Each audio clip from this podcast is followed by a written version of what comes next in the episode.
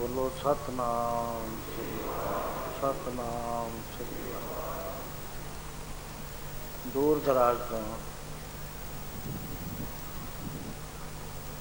ਆਪ ਇੱਥੇ ਪਹੁੰਚੇ। ਕੋਈ ਦੇਸ਼ ਐਸਾ ਨਹੀਂ ਹੈ ਜਿੱਥੇ ਦੇ ਪ੍ਰੇਮੀ ਇੱਥੇ ਨਾ ਆਏ ਹੋਣ। ਅਮਰੀਕਾ ਦੇ, ਇੰਗਲੈਂਡ ਦੇ, ਅਰਬ ਕੰਟਰੀਆਂ ਦੇ, ਆਸਟ੍ਰੇਲੀਆ ਦੇ, ਕੈਨੇਡਾ ਦੇ, ਹੋਰ ਵੀ ਜਿੱਥੇ ਜਿੱਥੇ ਰਹਿੰਦੇ ਨੇ, ਨੀਦਰਲੈਂਡ ਦੇ, ਹਾਲੈਂਡ, ਜਰਮਨੀ ਤੋਂ ਬਹੁਤ ਸਾਰੇ ਪ੍ਰੇਮੀ ਆਪ ਦੇ ਦਰਸ਼ਨ ਕਰਨ, ਆਪ ਦਾ ਨਿੱਘ ਮਾਨਣ। ਇਸ ਭਾਈਚਾਰੇ ਨੂੰ ਦੇਖ ਕੇ ਜੋ ਉਹਨਾਂ ਦੇਸ਼ਾਂ ਵਿੱਚ ਮਿਲਦਾ ਨਹੀਂ ਹੈ, ਸਾਂਝ ਪਾਉਣ ਵਾਸਤੇ ਅਤੇ ਗੁਰੂ ਦੇ ਬਚਨ ਸੁਣਨ ਵਾਸਤੇ ਦੀਵਾਨ ਵਿੱਚ ਸੁਸ਼ੋਭਿਤ ਹਨ। ਅੰਮ੍ਰਿਤ ਵੇਲੇ ਤੋਂ ਹੀ ਆਪ ਬੜੇ ਵਿਦਵਾਨਾਂ ਤੋਂ ਬਹੁਤ ਕਿਸਮ ਦੇ ਬਚਨ ਸਰਵਣ ਕਰ ਰਹੇ ਸੀ। ਇੱਕ ਦਰਿਆ ਹੁੰਦਾ ਹੈ, ਇੱਕ ਨਹਿਰ ਹੁੰਦੀ ਹੈ। ਦਰਿਆ ਵਿੱਚ ਵੀ ਪਾਣੀ ਵਗਦਾ ਹੈ, ਨਹਿਰ ਵਿੱਚ ਵੀ ਪਾਣੀ ਵਗਦਾ ਹੈ। ਦਰਿਆ ਆਪਣੇ ਕੰਢਿਆਂ ਨੂੰ ਢਾਹ ਕੇ ਖੇਤਾਂ ਵਿੱਚ ਹੀ ਚਲਿਆ ਜਾਂਦਾ, ਫਸਲਾਂ ਬਰਬਾਦ ਕਰ ਦਿੰਦਾ ਹੈ। ਉਹੀ ਪਾਣੀ ਜਦੋਂ ਚੈਨਲਾਈਜ਼ ਕੀਤਾ ਜਾਵੇ ਨਹਿਰ ਦੇ ਰੂਪ ਵਿੱਚ, ਥਾਂ ਥਾਂ 'ਤੇ ਮੋਗੇ ਲਾ ਕੇ, ਥਾਂ ਥਾਂ 'ਤੇ ਸੂਏ ਕੱਢ ਕੇ ਖੇਤਾਂ ਵਿੱਚ ਭੇਜਿਆ ਜਾਵੇ, ਤਾਂ ਉਹਦਾ ਫਲ ਤੁਸੀਂ ਸਾਰੇ ਕਿਸਾਨ ਬੈਠੇ ਹੋ ਆਪ ਇਹ ਜਾਣਦੇ ਹੋ ਕਿ ਕਿੰਨਾ ਵੱਧ ਹੁੰਦਾ ਹੈ। ਉਹੀ ਮਾਰੂ ਜਲ ਜੇ ਕਿਤੇ ਆਪਣੇ ਪਿੰਡਾਂ 'ਚ ਅਸੀਂ ਕਦੇ ਭੇਟਾ ਦਿੰਦੇ ਹਾਂ, ਕੋਈ ਕਹਿੰਦਾ ਖੂਨ ਦੀ ਭੇਟਾ ਦਿਓ, ਕੋਈ ਕਹਿੰਦਾ ਸੋਨੇ ਦੀ ਭੇਟ ਦਿਓ, ਪਰ ਉਹੀ ਜਦੋਂ ਖੇਤਾਂ ਵਿੱਚ ਆ ਜਾਵੇ ਕਿਸੇ ਤਰੀਕੇ ਨਾਲ ਹੋ ਕੇ ਸਾਡੀ ਖੁਸ਼ੀ ਦੀ ਹੱਦ ਨਹੀਂ ਰਹਿੰਦੀ। ਪਾਣੀ ਹੋਈ ਹੈ, ਵਰਤੋਂ 'ਚ ਫਰਕ ਹੈ। ਗੁਰਬਾਣੀ ਅਸੀਂ ਸੁਣਦੇ ਹਾਂ, ਸਮਾਗਮ ਬਹੁਤ ਵੱਡੇ ਵੱਡੇ ਹੁੰਦੇ ਨੇ, ਬਹੁਤ ਕੁਛ ਉੱਥੇ ਤੁਹਾਨੂੰ ਦਰਸ਼ਨ ਹੁੰਦੇ ਨੇ, ਪਰ ਇੱਥੇ ਰਤਵਾੜਾ ਸਾਹਿਬ 'ਚ ਤੁਸੀਂ ਆਉਂਦੇ ਹੋ, ਇੱਕ ਵਿਸ਼ੇਸ਼ ਬਾਤ ਇਹ ਹੈ ਕਿ ਜਿਵੇਂ ਨਹਿਰ ਦੇ ਕੰਢੇ ਹੁੰਦੇ ਨੇ, ਇੱਥੇ ਚੈਨਲਾਈਜ਼ਡ ਪ੍ਰਚਾਰ ਹੈ। ਇੱਥੇ ਉਹ ਗੱਲਾਂ ਹੀ ਸੁਣਾਉਣੀਆਂ ਬੋਲਣ ਵਾਲੇ ਨੇ ਜਿਹੜੀ ਉਹਨੂੰ ਦਿੱਤੀਆਂ ਹੋਈਆਂ ਨੇ, ਉਹਨੇ ਇੱਧਰਲੀਆਂ ਉੱਧਰਲੀਆਂ ਗੱਲਾਂ ਨਹੀਂ ਕਰਨੀਆਂ, ਉਹ ਆਪ ਤੱਕ ਪਹੁੰਚਦੀਆਂ ਨੇ, ਰਿਕਾਰਡ ਹੋ ਰਹੀਆਂ ਨੇ, ਆਤਮ ਮਾਰਗ ਵਿੱਚ ਛਪ ਜਾਣੀਆਂ ਨੇ। ਹਰ ਤਰ੍ਹਾਂ ਇਹ ਹਵਾ ਵਿੱਚ ਨਹੀਂ ਜਾਣੀਆਂ, ਤੁਹਾਡੇ ਕੋਲ ਫੇਰ ਪਹੁੰਚ ਜਾਣੀਆਂ। ਸੋ ਉਹਦੇ ਉੱਤੇ ਜਿਹੜੇ ਵਿਦਵਾਨ ਨੇ ਬੋਲਣਾ ਉਹਨਾਂ ਨੂੰ ਬੜਾ ਔਖਾ ਹੈ। ਜਿਸ ਤਰ੍ਹਾਂ ਅੱਜ 3-4 ਵਿਦਵਾਨਾਂ ਨੇ ਮਾਇਆ ਜਲ ਖਾਈ ਪਾਣੀ ਕਰ ਬੰਨ੍ਹਿਆ। ਤੁਸੀਂ ਜਾਣਦੇ ਹੀ ਨਹੀਂ ਵੀ ਮਾਇਆ ਦੀ ਖਾਈ ਕੀ ਹੁੰਦੀ ਹੈ, ਪਾਣੀ 'ਚ ਘਰ ਕਿਵੇਂ ਬੰਨ੍ਹਿਆ, ਸਤਿਪੁਰਖ ਕਿਹੜਾ ਹੈ, ਉਹ ਕਿਵੇਂ ਰਹਿੰਦਾ, ਉੱਥੇ ਮਹਿਲ ਕਿਹਾ ਗਿਆ। ਉਹਦੇ ਵਿਚਾਰ ਤੁਸੀਂ ਬੜੇ ਵਿਸਥਾਰ ਦੇ ਨਾਲ, ਬੜੇ ਢੰਗ ਦੇ ਨਾਲ ਸਰਵਣ ਕਰਦੇ ਰਹੇ ਹੋ। ਸੋ ਆਪਾਂ ਜੋ ਹੁਣ ਪਹਿਲਾ ਸ਼ਬਦ ਪੜ੍ਹਿਆ, ਇਹ ਜੇ ਸਾਡੇ ਅੰਦਰ ਕੋਈ ਹਿਲਜੁਲ ਹੋ ਜਾਵੇ ਇਸ ਸ਼ਬਦ ਦੀ, ਤੁਮਰੀ ਸ਼ਰਨ ਤੁਮਾਰੀ ਆਸਾ ਨਾਨਕ ਸੱਜਣ ਸਹੇਲੇ, 3 ਗੱਲਾਂ ਕਹਿਤੀਆਂ। ਇੱਕ ਤਾਂ ਹੈ ਵਾਹਿਗੁਰੂ ਅਸੀਂ ਤੇਰੀ ਸ਼ਰਨ ਆ, ਸਾਨੂੰ ਹੋਰ ਕਿਸੇ ਦੀ ਸ਼ਰਨ, ਕਿਸੇ ਦੇਵੀ ਦੇ, ਕਿਸੇ ਦੇਵਤੀ ਦੇ, ਕਿਸੇ ਭੂਤ ਦੇ, ਕਿਸੇ ਦੀ ਅਸੀਂ ਸ਼ਰਨ ਵਿੱਚ ਨਹੀਂ ਹਾਂ। ਅਸੀਂ ਉਹ ਤੇਰੇ ਬਣਾਈਆਂ ਹੋਈਆਂ ਸ਼ਕਤੀਆਂ ਨੇ, ਅਸੀਂ ਸਿੱਧਾ ਤੇਰੇ ਨਾਲ ਸੰਪਰਕ ਪੈਦਾ ਕਰਦੇ, ਅਰੇ ਤੇਰੇ ਹੀ ਭਰੋਸੇ ਵਿੱਚ, ਤੇਰੇ ਹੀ ਭਰੋਸੇ ਦੇ ਵਿੱਚ ਤੂੰ ਹੀ ਸਾਡਾ ਸੱਜਣ ਸਹੇਲ ਹੈ। ਅਤੇ ਹੁਣ ਕਿਰਪਾ ਕਰ ਸਾਨੂੰ ਆਪਣੇ ਘਰ ਦੇ ਗੋਲੇ ਬਣਾ ਲੈ, ਗੁਲਾਮ ਬਣਾ ਲੈ। ਮਹਾਰਾਜ ਕਹਿੰਦੇ ਨੇ ਤੂੰ ਚਾਹੁੰਦਾ ਕੀ ਹੈ? ਕਹਿਣ ਲੱਗਿਆ ਪਾਤਸ਼ਾਹ ਮੈਂ ਸਤਸੰਗ ਕਰਦਾ, ਮੈਂ ਨਿਤਨੇਮ ਕਰਦਾ, ਮੈਂ ਰੋਜ਼ ਪੜ੍ਹਦਾ। ਭਈ ਪ੍ਰਾਪਤ ਮਨੁੱਖ ਦੇਹੁਰੀਆ ਗੋਬਿੰਦ ਮਿਲਣ ਕੀ ਇਹ ਤੇਰੀ ਵਰੀਆ। ਇਹ ਤਾਂ ਮੇਰੀ ਸਮਝ ਵਿੱਚ ਆ ਗਿਆ ਬਈ ਮਨੁੱਖ ਦੀ ਦੇਹ ਮੈਨੂੰ ਮਿਲੀ ਹੈ। ਸਤਸੰਗ 'ਚ ਜਾ ਕੇ ਮੈਨੂੰ ਇਹ ਵੀ ਪਤਾ ਲੱਗ ਗਿਆ ਮੈਂ ਸਦਾ ਮਨੁੱਖ ਨਹੀਂ ਬਣਦਾ ਆਇਆ। ਕਈ ਜਨਮ ਪਏ ਕੀਟ ਪਤੰਗਾ, ਕਈ ਜਨਮ ਗਜਮੀਨ ਕਰੰਗਾ, ਕਈ ਜਨਮ ਪੰਖੀ ਸਰਪ ਹੋਇਓ, ਕਈ ਜਨਮ ਕਿੰਨੇ ਜਨਮਾਂ ਦੇ ਅੰਦਰ ਮੈਂ ਇਹ ਘੁੰਮਦਾ ਫਿਰਦਾ ਅਤੇ ਮੈਨੂੰ ਬੜੀ ਮੁਸ਼ਕਿਲ ਦੇ ਨਾਲ ਮਨੁੱਖਾ ਦੇ ਪ੍ਰਾਪਤ ਹੋਈ ਹੈ। ਇਸ ਗੱਲ ਦੀ ਕੋਈ ਗਰੰਟੀ ਨਹੀਂ ਹੈ ਇਸ ਪੌੜੀ 'ਤੇ ਜੋ ਨਰ ਚੁੱਕੇ ਆਏ ਜਾਏ ਦੁੱਖ ਪਾਉਂਦਾ, ਅਗਲੀ ਵਾਰੀ ਮਨੁੱਖ ਬਣਾਂਗੇ ਕਿ ਕੀ ਬਣਾਂਗੇ। ਉਹਦਾ ਕਾਰਨ ਹੈ ਅਸੀਂ ਕਰਮ ਕਰਦੇ ਹਾਂ, ਕਰਮ ਕਰਕੇ ਕਹਿੰਦੇ ਹਾਂ ਮੈਂ ਕਰਿਆ, ਉਹ ਚਿੰਬੜ ਜਾਂਦਾ ਨਾਲ। ਇਹ ਪਤਾ ਨਹੀਂ ਜਿਹਨੇ ਸਾਨੂੰ ਕਰਮਾਂ ਦਾ ਫਲ ਦੇਣਾ ਹੈ ਉਹਨੇ ਪਹਿਲਾਂ ਕਿਹੜਾ ਕਰਮ ਭੁਗਤਾਉਣਾ ਹੈ, ਫਿਰ ਕਿਹੜਾ ਭੁਗਤਾਉਣਾ, ਕੀ ਪਤਾ, ਕੋਈ ਗਰੰਟੀ ਹੈ। ਬੇਅੰਤ ਮਿਸਾਲਾਂ ਸਤਸੰਗਾਂ ਦੇ ਅੰਦਰ ਐਸੀਆਂ ਦੱਸੀਆਂ ਜਾਂਦੀਆਂ ਨੇ ਅਤੇ ਫਿਕਰ ਇਹ ਹੁੰਦਾ ਕਿ ਆਹੀ ਜਨਮ ਜਿਹੜੇ 'ਚ ਅਸੀਂ ਬੈਠੇ ਹਾਂ, ਜੇ ਇਹਦੇ ਵਿੱਚ ਸਾਨੂੰ ਕੋਈ ਰਾਹ ਨਾ ਲੱਭਿਆ ਫਿਰ ਤਾਂ ਪੌੜੀ ਹੱਥੋਂ ਛੁੱਟ ਜਾਏਗੀ ਅਤੇ ਫਿਰ ਕਿੱਥੇ ਜਾਵਾਂਗੇ। 84 ਲੱਖਵੇਂ ਡੰਡੇ 'ਤੇ ਖੜ੍ਹਾ ਆਦਮੀ ਜੇ ਤਿਲਕ ਜਾਵੇ ਕਿੱਥੇ ਜਾਊਗਾ, ਉਹ ਰਾਜ ਤਾਂ ਕਿਤੇ ਰੁਕਣਾ ਨਹੀਂ, ਥੱਲੇ ਜਾਊ। ਦੂਜਾ ਤੁਸੀਂ ਕਹਿੰਦੇ ਹੋ ਅਬਰ ਕਾਜ ਤੇਰੇ ਕਿਤੇ ਨਾ ਕਾਮ, ਅਸੀਂ ਤਾਂ ਸਾਰਾ ਜ਼ੋਰ ਇਸ ਗੱਲ 'ਤੇ ਲਾਈ ਬੈਠੇ ਹਾਂ ਵੀ ਸਾਡੀਆਂ ਜਾਇਦਾਦਾਂ ਬਣ ਜਾਣ, ਜ਼ਮੀਨਾਂ ਬਣ ਜਾਣ, ਦਸਤੀਆਂ ਲੱਗ ਜਾਣ, ਬੜੇ ਬੜੇ ਸਾਡੇ ਕੰਮ ਹੋ ਜਾਣ। ਮਹਾਰਾਜ ਕਹਿੰਦੇ ਉਹ ਤੇਰੀ ਪਰਾਲਬਸ ਦਾ, ਤੇਰੇ ਕਰਮਾਂ ਦਾ ਖੇਲ ਹੈ, ਉਹਨੂੰ ਤੂੰ ਕਿਉਂ ਕਹਿੰਦਾ ਹੈ ਕਿ ਮੈਂ ਕਰਦਾ। ਉਹਦਾ ਪਾਰ ਬ੍ਰਹਮ ਪਰਮੇਸ਼ਰ ਵੱਲੋਂ ਤੇਰੇ ਮੱਥੇ 'ਚ ਲਿਖਿਆ ਹੋਇਆ, ਉਹ ਤਾਂ ਹੋਣਾ ਹੀ ਹੋਣਾ। ਨੱਕ ਨੱਥ ਖਸਮ ਹੱਥ ਕਿਰਤ ਧੱਕੇ ਦੇ, ਜਹਾਂ ਦਾਣੇ ਤਹਾਂ ਖਾਣੇ, ਨਾਨਕਾ ਸੱਚ ਮਤਾ ਕਰੇ ਪੱਛਮ ਕੇ ਤਾਈ, ਪੂਰਬ ਹੀ ਲੈ ਜਾ। ਜਾਣਾ ਕਿਧਰੇ ਨੂੰ ਹੈ, ਲੈ ਕਿਧਰੇ ਜਾਂਦਾ, ਉਹ ਤੇਰੇ ਹੱਥ ਵਿੱਚ ਨਹੀਂ ਹੈ। ਤੇਰੇ ਨੱਕ ਦੇ ਵਿੱਚ ਹੁਕਮ ਦੀ ਨਕੇਲ ਪਈ ਹੋਈ ਹੈ, ਉਹ ਹੁਕਮ ਦੇ ਨਾਲ ਤੈਂ ਚੱਲਣਾ ਹੈ। ਇਸ ਕਰਕੇ ਜਿਹੜੇ ਤੂੰ ਅਬਰ ਕਾਜ ਦੇ ਵਿੱਚ ਕਹਿੰਦਾ ਨਾ ਮੈਂ ਕਰਦਾ ਮੈਂ ਕਰਦਾ, ਉਹ ਤੂੰ ਪ੍ਰਾਪਤੀਆਂ ਵੀ ਕਰ ਲੈਂਦਾ, ਸਭ ਕੁਛ ਬਣਾ ਲੈਂਦਾ। ਪਰ ਪਿਆਰਿਆ ਇਹ ਪਤਾ ਜਦੋਂ ਤੈਨੂੰ ਇੱਥੋਂ ਖਿੱਚ ਲੈਣਾ ਹੈ, ਰੱਤੀ ਬਿਲ ਬਣਾ ਦੇਵਣੀ ਬੰਜਾਰਿਆ ਮਿੱਤਰਾ ਹੁਣ ਤਕੜੇ ਪਾਏ ਹੱਥ। ਉਹਦੇ ਐਡੇ ਮਜ਼ਬੂਤ ਹੱਥ ਨੇ ਕਿ ਐਂ ਦੱਸਣ ਵੀ ਨਹੀਂ ਦੇਣਾ ਫਲਾਣੇ ਬੈਂਕ ਦੇ ਵਿੱਚ ਮੇਰਾ ਫਲਾਣੇ ਨਾਂ ਦੇ ਉੱਤੇ ਅਕਾਊਂਟ ਖੋਲ੍ਹਿਆ ਹੋਇਆ, ਇੰਨਾ ਵੀ ਨਹੀਂ ਦੇਣਾ।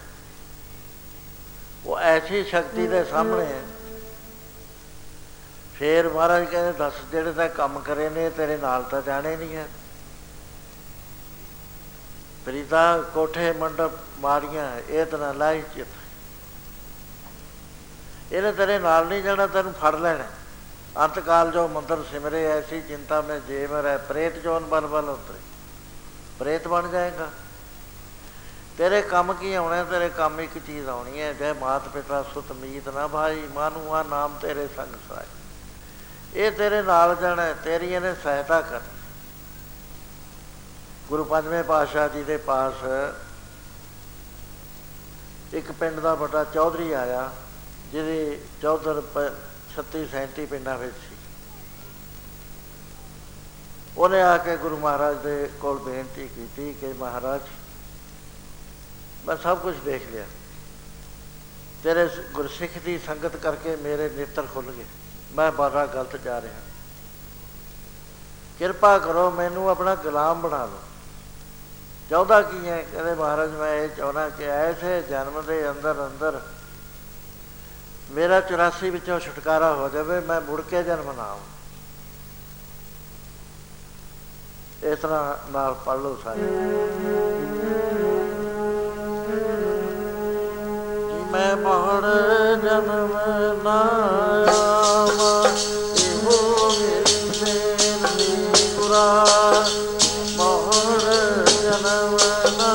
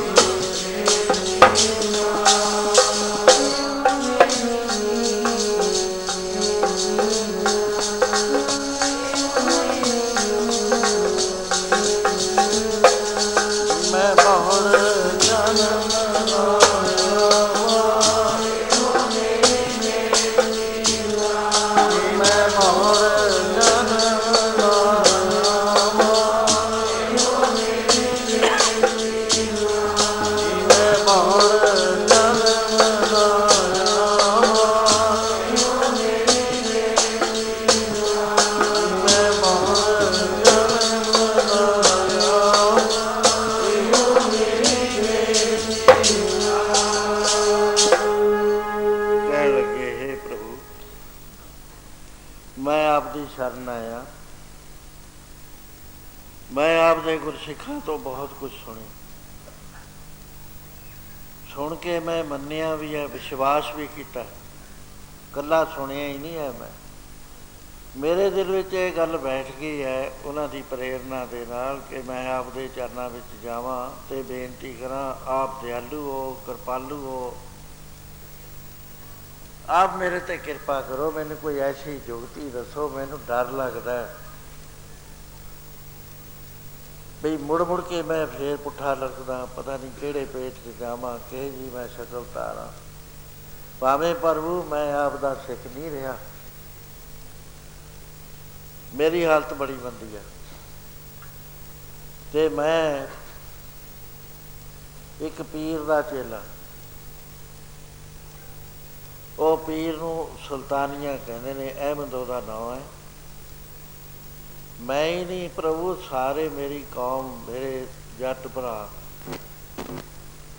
ਉਹ ਸਾਰੇ ਦੇ ਸਾਰਿਆਂ ਨੂੰ ਮੈਂ ਲੈ ਕੇ ਉੱਥੇ ਹਰ ਸਾਲ ਜਾਂਦਾ ਅਤੇ ਜਿਹੜੀ ਵਰਦੀ ਪਾਉਂਦਾ ਅਤੇ ਉਹ ਸੰਗਲ ਨਾਲ ਮੈਂ ਪਿੱਠ ਘੁੱਟਦਾ, ਕਹਿੰਦਾ ਉਹ ਮੈਂ ਹੀ ਕਰਦਾ। ਬਹੁਤ ਦੁਨੀਆ ਜਾਂਦੀ ਹੈ, ਚੌਂਕੀਆਂ ਲੋਕ ਭਰਦੇ ਜਾਂਦੇ ਨੇ, ਮੈਂ 4 ਚੌਂਕੀਆਂ ਭਰੂ, ਮੇਰੀ ਮੱਝ ਠੀਕ ਹੋ ਜਾਏ, ਕੋਈ ਕਹਿੰਦਾ ਮੇਰਾ ਬੱਚਾ ਠੀਕ ਹੋ ਜਾਏ। ਸੋ ਇਹ ਪ੍ਰਭੂ ਮੈਂ ਦੇਖਿਆ ਇਹ ਨਿਰਾਰਥ ਕੰਮ ਹੈ, ਇਹ ਦਰਗਾਹ 'ਚ ਨਹੀਂ ਛਡਾ ਸਕਦਾ, ਇਹ ਕੁਛ ਵੀ ਨਹੀਂ ਹੈ। ਇਸ ਕਰਕੇ ਮੈਂ ਸਭ ਕੁਝ ਛੱਡ ਛਡਾ ਕੇ ਤੇਰੀ ਸ਼ਰਨ ਵਿੱਚ ਆਇਆ, ਮੇਰੇ 'ਤੇ ਕਿਰਪਾ ਕਰ, ਮੈਂ ਹੋਰ ਜਨਮ ਨਾ ਲਵਾਂ, ਆਹੀ ਜਨਮ ਦੇ ਐਸੇ ਵਾਰੀ ਇਸ ਗੱਲ ਨੂੰ ਸਿੱਝ ਲਵਾਂ। ਮਹਾਰਾਜ ਜੀ ਨੇ ਕਿਹਾ ਨਾਉ ਕੀ ਹੈ, ਕਹਿੰਦੇ ਮੇਰਾ ਨਾਉ ਤੀਰਥ ਹੈ, ਮੰਜਕੀ ਦੇ ਰਹਿਣ ਵਾਲਾ। ਕਹਿੰਦੇ ਲੈ ਭਾਈ ਮੰਜਕੀ ਦੇ, ਮੰਜ ਤੈਨੂੰ ਅਸੀਂ ਗੱਲ ਦੱਸਦੇ ਹਾਂ। ਇਹ ਰੂਹਾਨੀ ਰਾਹ ਜਿਹੜਾ ਹੈ ਬੜਾ ਲੰਮਾ ਰਾਹ ਹੈ, ਇਹਦੇ 'ਤੇ 100 ਜਨਮ ਵੀ ਲੱਗ ਸਕਦਾ, 200 ਵੀ ਲੱਗ ਸਕਦੇ ਨੇ, ਕਿਉਂਕਿ ਆਦਮੀ ਜਿੰਨਾ ਕੁ ਚੜ੍ਹਦਾ ਉਹਨੂੰ ਹੇਠਾਂ ਗਿਰ ਜਾਂਦਾ। ਭਜਨ ਕਰਦਾ ਰਿਹਾ, ਦਾਨ ਕਰਦਾ ਰਿਹਾ, ਪੁੰਨ ਕਰਦਾ ਰਿਹਾ, ਤੀਰਥਾਂ 'ਤੇ ਜਾਂਦਾ ਰਿਹਾ, ਸਤਸੰਗ 'ਤੇ ਜਾਂਦਾ ਰਿਹਾ, ਪਰ ਜੇ ਭੁੱਲ ਕੇ ਉਸਨੇ ਅਣਹੋਈ ਊਜ ਕਿਸੇ ਨੂੰ ਲਾ ਕੇ ਨਿੰਦਿਆ ਕਰ ਦਿੱਤੀ,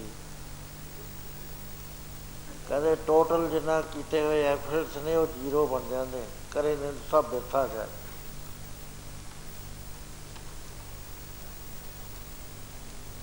ਮਹਾਰਾਜ ਕਹਿਣ ਲੱਗੇ ਫੇਰ ਸੰਸਕਾਰ ਨੇ, ਬੇਅੰਤ ਕਿਸਮ ਦੇ ਸੰਸਕਾਰ ਆਦਮੀ ਦੇ ਕਾਰੋਬਾਰਾਂ ਨਾਲ ਪੈਦਾ ਹੁੰਦੇ, ਕਿਤੇ ਕੋਈ ਮਿੱਤਰ ਹੈ, ਕਿਤੇ ਕੋਈ ਦੁਸ਼ਮਣ ਹੈ। ਚਿੱਤ ਦੀ ਇਕਾਗਰਤਾ ਨਹੀਂ ਹੋਣੀ, ਚਿੱਤ 'ਚੋਂ ਮੈਲ ਨਹੀਂ ਨਿਕਲਣੀ, ਮੈਲ ਨਾ ਨਿਕਲ ਕਰਕੇ ਉਹ ਤਰ ਨਹੀਂ ਸਕਦਾ। ਪਿਆਰਿਆ ਜਨਮ ਦਰ ਜਨਮ ਲੱਗਦੇ ਨੇ, ਹਾਂ ਜੇ ਕੋਈ ਪੂਰਾ ਸਤਿਗੁਰੂ ਮਿਲ ਜਾਵੇ,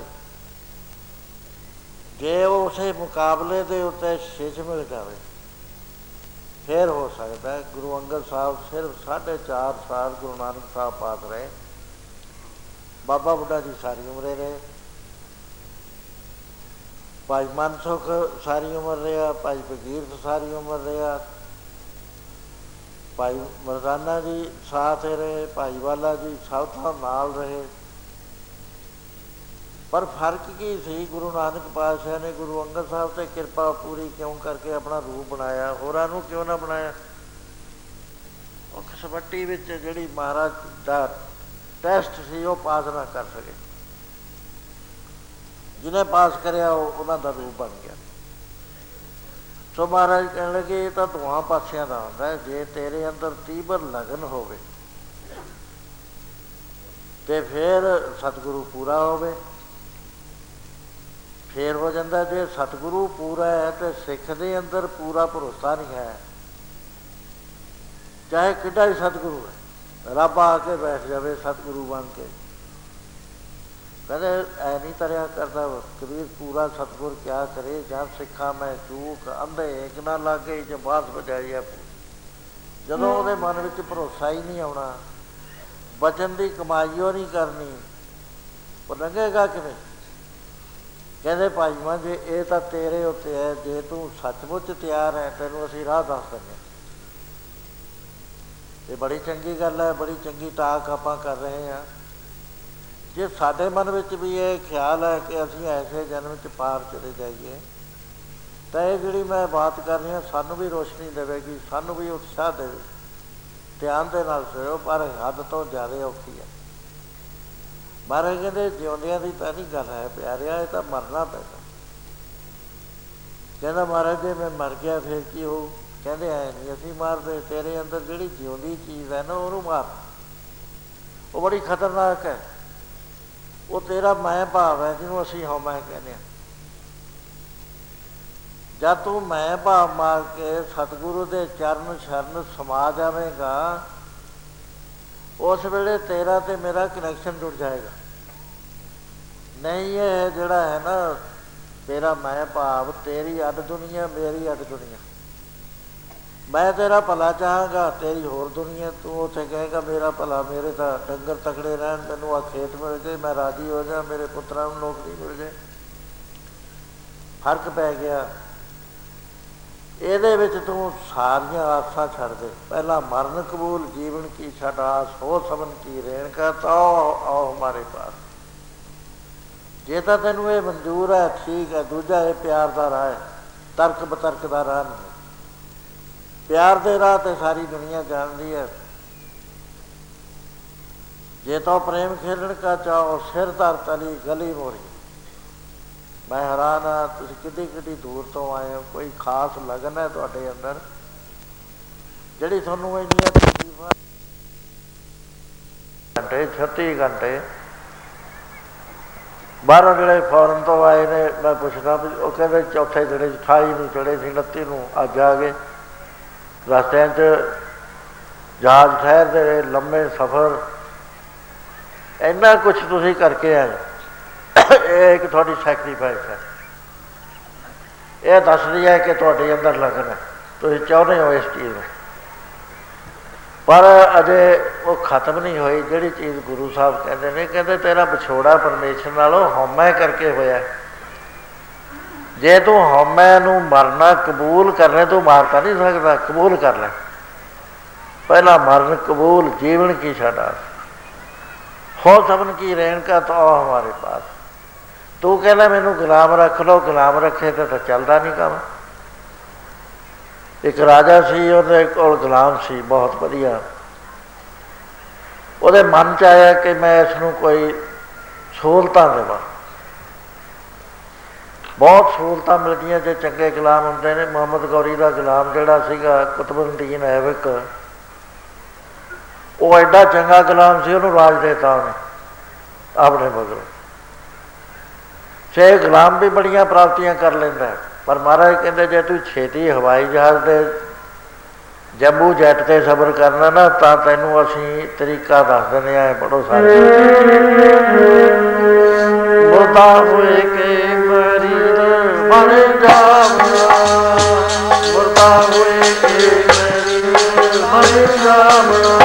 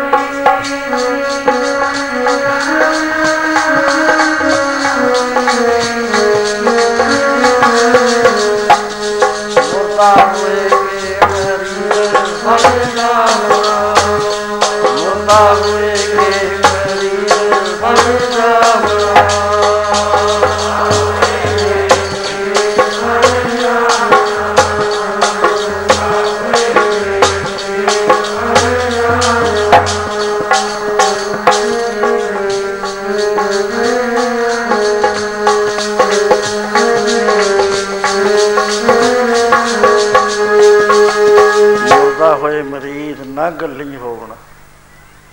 ਸਾਬਰ ਸਿਦਕ ਸ਼ਹੀਦ ਪਰਮ ਭਾਉ ਹੋਵਣ। ਗੋਲਾ ਮੁੱਲ ਖਰੀਦ ਕਾਰੇ ਹੋਵਣ। ਗੁਲਾਮ ਦੀ ਮੈਂ ਗੱਲ ਕਰ ਰਿਹਾ ਸੀ। ਉਸ ਰਾਜੇ ਨੇ ਗੁਲਾਮ ਨੂੰ ਬੁਲਾਇਆ, ਕਹਿਣ ਲੱਗਿਆ, ਇਹ ਗੁਲਾਮ ਤੈਨੂੰ ਕੀ ਨਾਮ ਕਹਿ ਕੇ ਬੁਲਾਇਆ ਕਰੀਏ? ਤੂੰ ਕੱਪੜੇ ਕਿਹੋ ਜਿਹੇ ਪਹਿਨਣੇ ਪਸੰਦ ਕਰਦਾ, ਖਾਣਾ ਕਿਹੋ ਜਿਹਾ ਪਸੰਦ ਕਰਦਾ ਹੈ, ਕਦੋਂ ਸੌਣਾ ਚਾਹੁੰਦਾ ਹੈ, ਕਦੋਂ ਜਾਗਣਾ ਚਾਹੁੰਦਾ? ਹੱਥ ਬੰਨੇ ਉਸਨੇ ਬੇਨਤੀ ਕੀਤੀ ਕਿ ਹਜ਼ੂਰ ਜਨਾਬ ਵਾਲੇ, ਮੈਂ ਗੁਲਾਮ ਹਾਂ, ਸੁਤੰਤਰ ਬੰਦਾ ਨਹੀਂ ਹਾਂ। ਮੈਨੂੰ ਜਿਹੋ ਜਿਹੇ ਕੱਪੜੇ ਪਹਿਨਾ ਦੋਗੇ, ਤੁਹਾਡੀਆਂ ਅੱਖਾਂ ਨੂੰ ਚੰਗੇ ਲੱਗਦੇ ਨੇ, ਉਹੋ ਜਿਹੇ ਪਹਿਨਾ ਦਿਓ, ਚਾਹੇ ਲੀਰਾਂ ਪਹਿਨਾ ਦਿਓ, ਚਾਹੇ ਪੁਰਾਣੇ।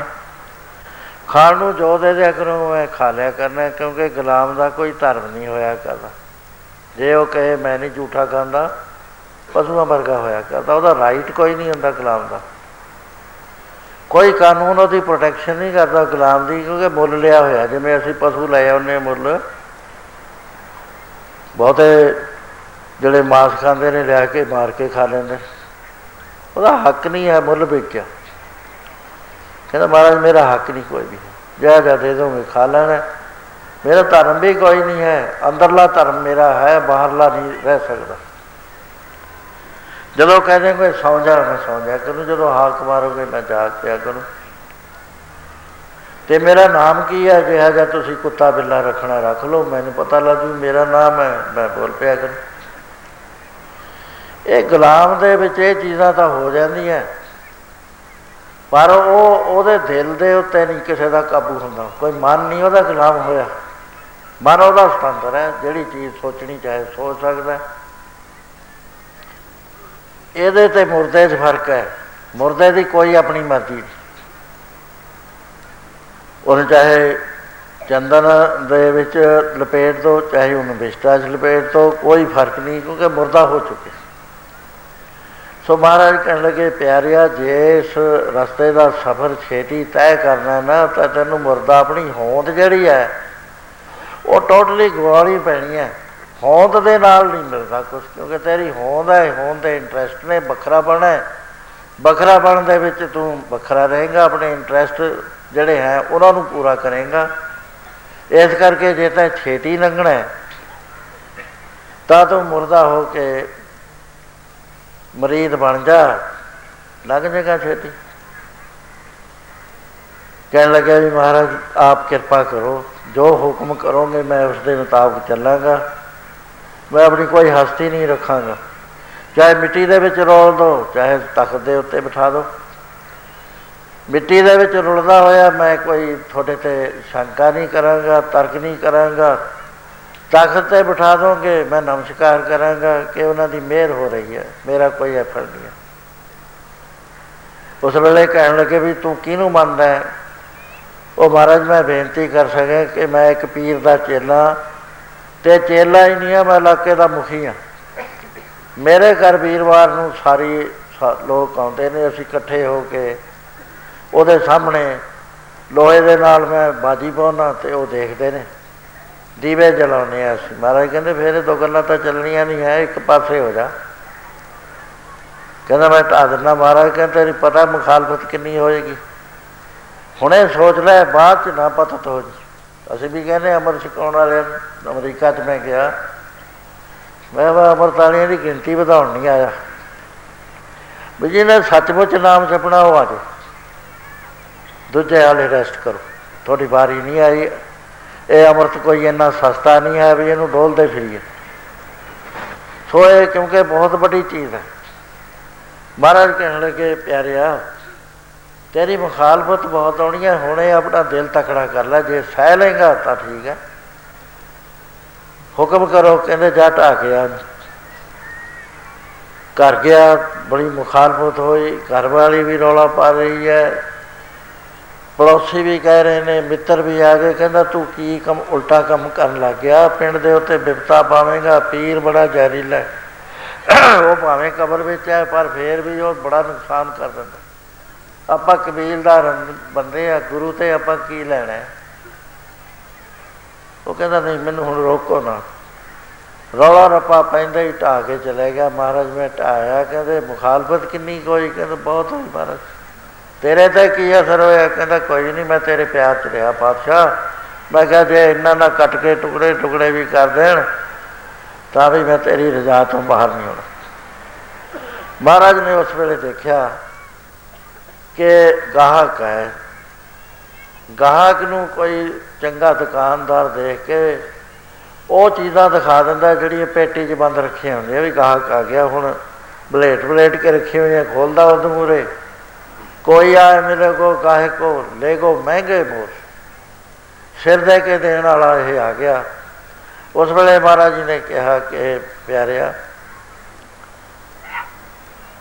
ਇਹ ਤੈਨੂੰ ਅਸੀਂ ਗੱਲ ਦੱਸਦੇ ਹਾਂ, ਜਿਸ ਚੀਜ਼ ਦਾ ਤੈਂ ਜ਼ਿਕਰ ਕਰਿਆ, ਜਿਸ ਅੱਖਰ ਕੋ ਲੈਣ ਤੂੰ ਆਇਆ, ਰਾਮ ਨਾਮ ਸੰਤਨ ਕਰ ਪਾਇਆ। ਤਾਜੋ ਮਮਾਨ ਲਿਓ ਮਨ ਬੋਲ, ਰਾਮ ਨਾਮ ਹਿਰਦੇ ਮੈਂ ਤੋਲ। ਲਾਭ ਖੇਬ ਸੰਤਾ ਸੰਗਚਾਲ, ਅਬਰ ਤਿਆਗ ਵਿਖਿਆ ਜੰਜਾਲ। ਤਨ ਤਨ ਕਹੇ ਸਭ ਕੋਏ, ਮੁੱਖ ਹੋ ਜਲ ਹਰ ਦਰ ਕੇ ਸੋਏ। ਇਹ ਵਪਾਰ ਬਿਰਲਾ ਵਪਾਰ ਹੈ, ਨਾਨਕ ਤਾਂ ਕੇ ਸਦ ਬਲਿਆਰ ਹੈ। ਸਾਰੇ ਇਸ ਗੱਲ ਦੇ ਵਪਾਰੀ ਨਹੀਂ ਹੁੰਦੇ, ਕੋਈ ਬਿਰਲਾ ਪੁਰਸ਼ ਹੈ। ਆਉਂਦੇ ਸਾਰੇ ਨੇ ਗੁਰੂ ਦੇ ਦਰ 'ਤੇ, ਸੇਵਕ ਸਿੱਖ ਪੂਜਣ ਸਭ ਆਵੇ। ਸਭ ਗਾਵੇ ਹਰ ਰੂਤਮ ਬਾਣੀ, ਗਾਵਿਆ ਸੁਣਿਆ ਹਰ ਤਿੰਨ ਕਾ ਥਾਏ ਪਾਵੈ। ਜਿਨ ਸਤਿਗੁਰ ਕੀ ਆਗਿਆ ਸਤ ਸਤ ਕਰ ਬਾਣੀ। ਕਹਿੰਦੇ ਆਉਂਦੇ ਤਾਂ ਸਾਰੇ ਨੇ, ਗਾਉਂਦੇ ਵੀ ਸਾਰੇ ਨੇ। ਫਲ ਦਾ ਫਰਕ ਹੈ, ਕਈ ਕਰੋੜ ਜੱਗਾਂ ਦਾ ਫਲ ਮਿਲਦਾ, ਕਈ ਕੋਟਕ ਜੱਗ ਫਲਾ ਸੁਣ ਗਾਉਣ ਹਾਰੇ। ਜਿਹੜੇ ਮਨ 'ਚ ਵਸਾਉਂਦੇ ਨੇ ਕਈ ਕਰੋੜ ਜੱਗਾਂ ਦਾ ਫਲ ਇੱਥੋਂ ਸਾਸਾਂ 'ਚੋਂ ਲੈ ਜਾਣਗੇ। ਸੁਣਦੇ ਨੇ, ਫਿਰ ਫੈਸਲਾ ਕਰਨਾ, ਨਿਰਣਾ ਕਰਨਾ, ਉਹਨੂੰ ਤੋਲਣਾ, ਉਹ ਰਹਿ ਜਾਂਦੇ। ਕਿਉਂਕਿ ਮਾਇਆ ਦੇ ਬਾਰੇ ਤੁਸੀਂ ਅੱਜ ਸੁਣਦੇ ਰਹੇ ਹੋ, ਐਡੀ ਜ਼ਬਰਦਸਤ ਸ਼ਕਤੀ ਹੈ, ਇਹ ਦਿਮਾਗ 'ਚੋਂ ਨਿਕਲ ਕੇ ਜੋੜਿਆਂ ਤੱਕ ਜਾਂਦਿਆਂ ਨੂੰ ਭੁਲਾ ਦਿਓ। ਕੋਈ ਬਿਰਲਾ ਪੁਰਸ਼ ਹੈ ਜਿਹਨੇ ਕਹਿ ਲਿਆ ਹੋਵੇ ਮੈਂ ਹੁਣ ਤੋਂ ਵਾਹਿਗੁਰੂ ਵਾਹਿਗੁਰੂ ਕਹਿਣਾ ਬੰਦ ਨਹੀਂ ਕਰਨਾ। ਥੋੜ੍ਹਾ ਜਿਹਾ ਜਾਵੇ ਲੰਗਰ 'ਚ ਰਹੇ, ਉੱਥੇ ਭੁੱਲ ਜੂ। ਹੋਰ ਗੱਲਾਂ ਸਾਡੇ ਸਾਰੀਆਂ ਯਾਦ ਨੇ, ਪੈਸਾ ਲੈਣਾ ਹੋਵੇ, ਕਿਤੇ ਚੱਕਣਾ ਹੋਵੇ, ਕਿਸੇ ਥਾਂ ਦੱਸਿਆ ਹੋਵੇ ਵੀ ਉੱਥੇ ਪਿਆ, ਸਾਡੇ ਯਾਦ ਰਹੂ।